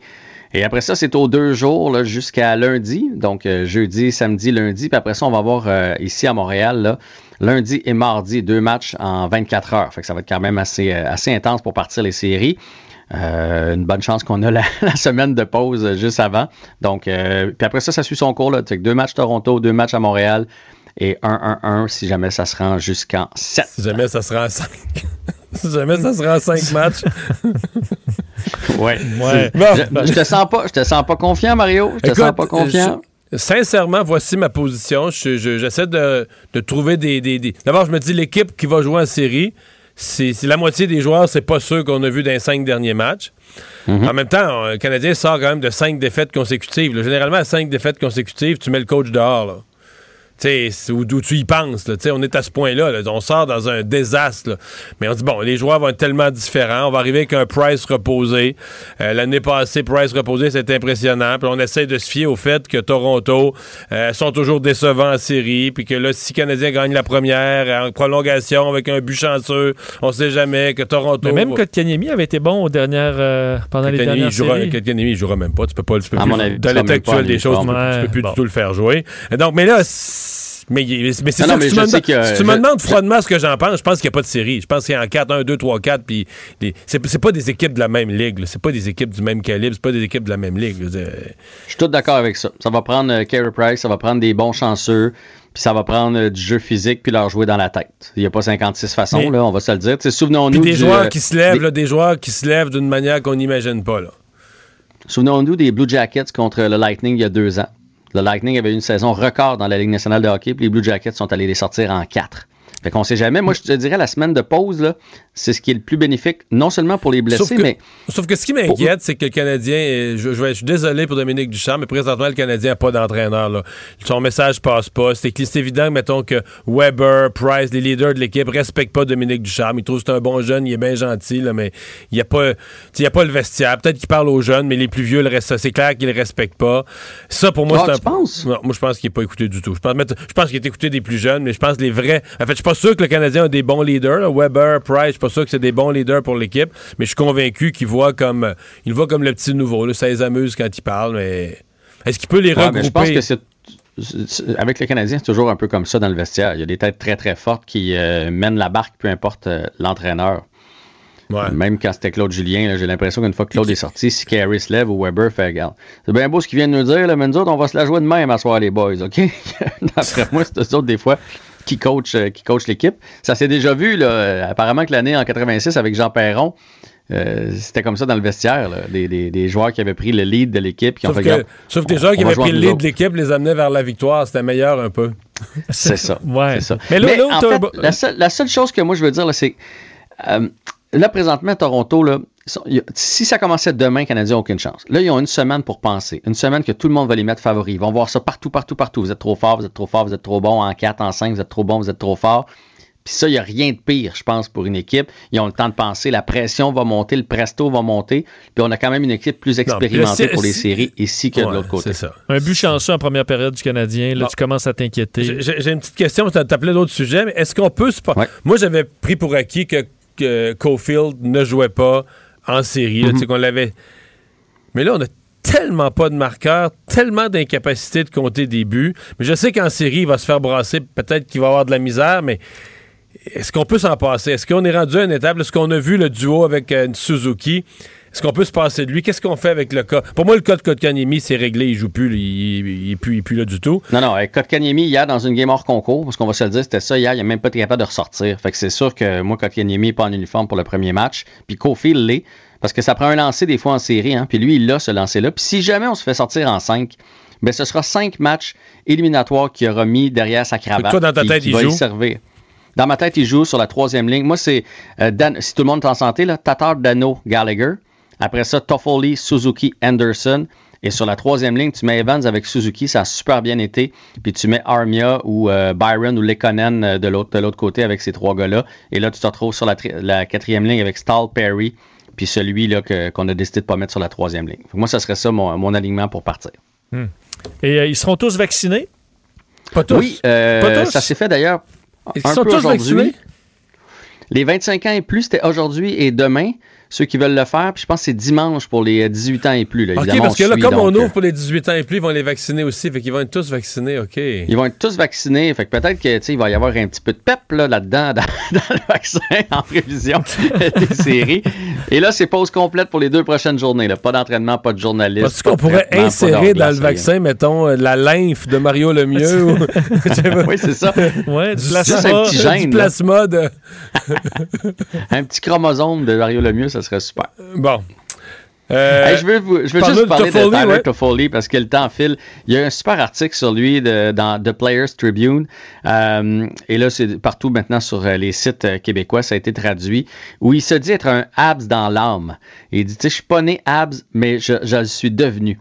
Et il raconte tout son début avec Los Angeles, à quel point c'est hot à Los Angeles, qui a croisé Kobe, puis tout ça. Puis après ça, il est allé avec les Canucks. Puis son désir de jouer pour le Canadien est arrivé dans la bulle. Quand il a vu jouer Suzuki, il l'a trouvé extraordinaire dans la bulle l'année passée, puis il s'est dit, hey, moi, un jour, je veux jouer avec lui. Alors, quand les Canucks sont renouvelés, puis qu'il a su qu'il y avait une offre du Canadien, il était partant. Pour Suzuki et pour les fans, il dit, on était venu ici avec les Kings, on avait perdu 6-1, puis pendant les 5 dernières minutes, les fans criaient, olé, olé, olé, olé. Et il dit, je me suis dit, mon Dieu, mais est-ce qu'on est en série? Puis c'est un match de saison, tu ne retrouves pas ça ailleurs, puis il dit, moi, je voulais vivre ça. Et il a terminé en parlant de Caulfield, en disant que c'est un joueur spécial, il y en a peu qui sont capables de faire des choses comme lui. Il a du plaisir à jouer, puis il dit, c'est bien beau de voir avec les plus vieux, comme quand Corey Perry il parle, puis qu'il dit comme, on dirait qu'il le regarde en disant, oui, monsieur Perry, oui, je vais faire ça, monsieur Perry. Fait que c'est vraiment, si vous avez un article à lire aujourd'hui là, dans le sport, c'est ça. Un beau texte, puis un gars qui est heureux de jouer à Montréal, et tant mieux. Alors, merci beaucoup, Jean-François. À demain. À demain. Pour une écoute en tout temps, ce commentaire de Jean-François Barry est maintenant disponible dans la section balado de l'application et du site cube.radio, tout comme sa série balado Avantages numériques, un magazine sportif qui aligne entrevues avec tous les acteurs du monde du sport. Cube Radio. La Banque Q est reconnue pour faire valoir vos avoirs sans vous les prendre. Mais quand vous pensez à votre premier compte bancaire, tu sais, dans le temps à l'école, vous faisiez vos dépôts avec vos cents dans la petite enveloppe. C'était bien beau. Mais avec le temps, à ce vieux compte-là vous a coûté des milliers de dollars en frais puis vous faites pas une scène d'intérêt. Avec la Banque Q, vous obtenez des intérêts élevés et aucun frais sur vos services bancaires courants. Autrement dit, ça fait pas mal plus de scènes dans votre enveloppe, ça. Banque Q. Faites valoir vos avoirs. Visitez banqueq.ca pour en savoir plus. Mario Dumont et Vincent Dessureau. Inséparables comme les aiguilles d'une montre. Cube Radio. Cube Radio. Cube Radio. En direct à LCN. Dans les studios de Cube Radio, Mario Dumont. Mario, c'était une réforme attendue depuis longtemps. On en parle depuis après les fêtes qu'on devait déposer ça d'un mois à l'autre. Et c'est tombé, la loi 101, revue et corrigée par la CAQ. Est-ce qu'on va assez loin? Les premières impressions, parce que les attentes étaient très, très élevées.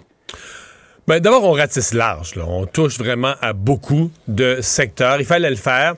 Et c'est comme si un peu ça nous redonne le portrait que les dernières fois que des gouvernements ont touché à la loi 101, là, dans les dernières décennies, une fois c'était l'affichage, une fois c'était l'école, mais on n'avait jamais refait l'exercice comme Lévesque en 77, comme le docteur Camille Lorrain en 77, de toucher à l'ensemble, là, de réviser l'ensemble des aspects linguistiques. Alors, c'est ce qui donne là, un peu son ossature à cette une véritable transformation de la Charte de la langue française. Quand on les prend un à un, est-ce que chacun des aspects va assez loin? Par exemple, sur les municipalités, si c'était juste moi, je pense qu'on pourrait aller un petit peu plus loin. En même temps, Pierre, on vient de mettre en jeu le projet de loi 96 qui va être en discussion jusqu'à Noël. À mon avis, il va être adopté à la fin de la session parlementaire de l'automne, quelque part au mois de décembre. Donc, aujourd'hui, le Parti québécois faisait des suggestions. À mon avis, il y a de la place pour le travailler, le bonifier, revoir les dispositions, leur application, etc. Mais est-ce que c'est quelque chose de colossal? Est-ce que c'est quelque chose avec de la stature? Pour moi, il n'y a aucun doute. La réponse, c'est oui. Bien, il va falloir aussi avoir une approbation, parce que Québec voudrait que la notion de l'État francophone québécois soit inscrite dans la Constitution. Ça va demander de la négo, ça? Ouais. Bien, oui et non.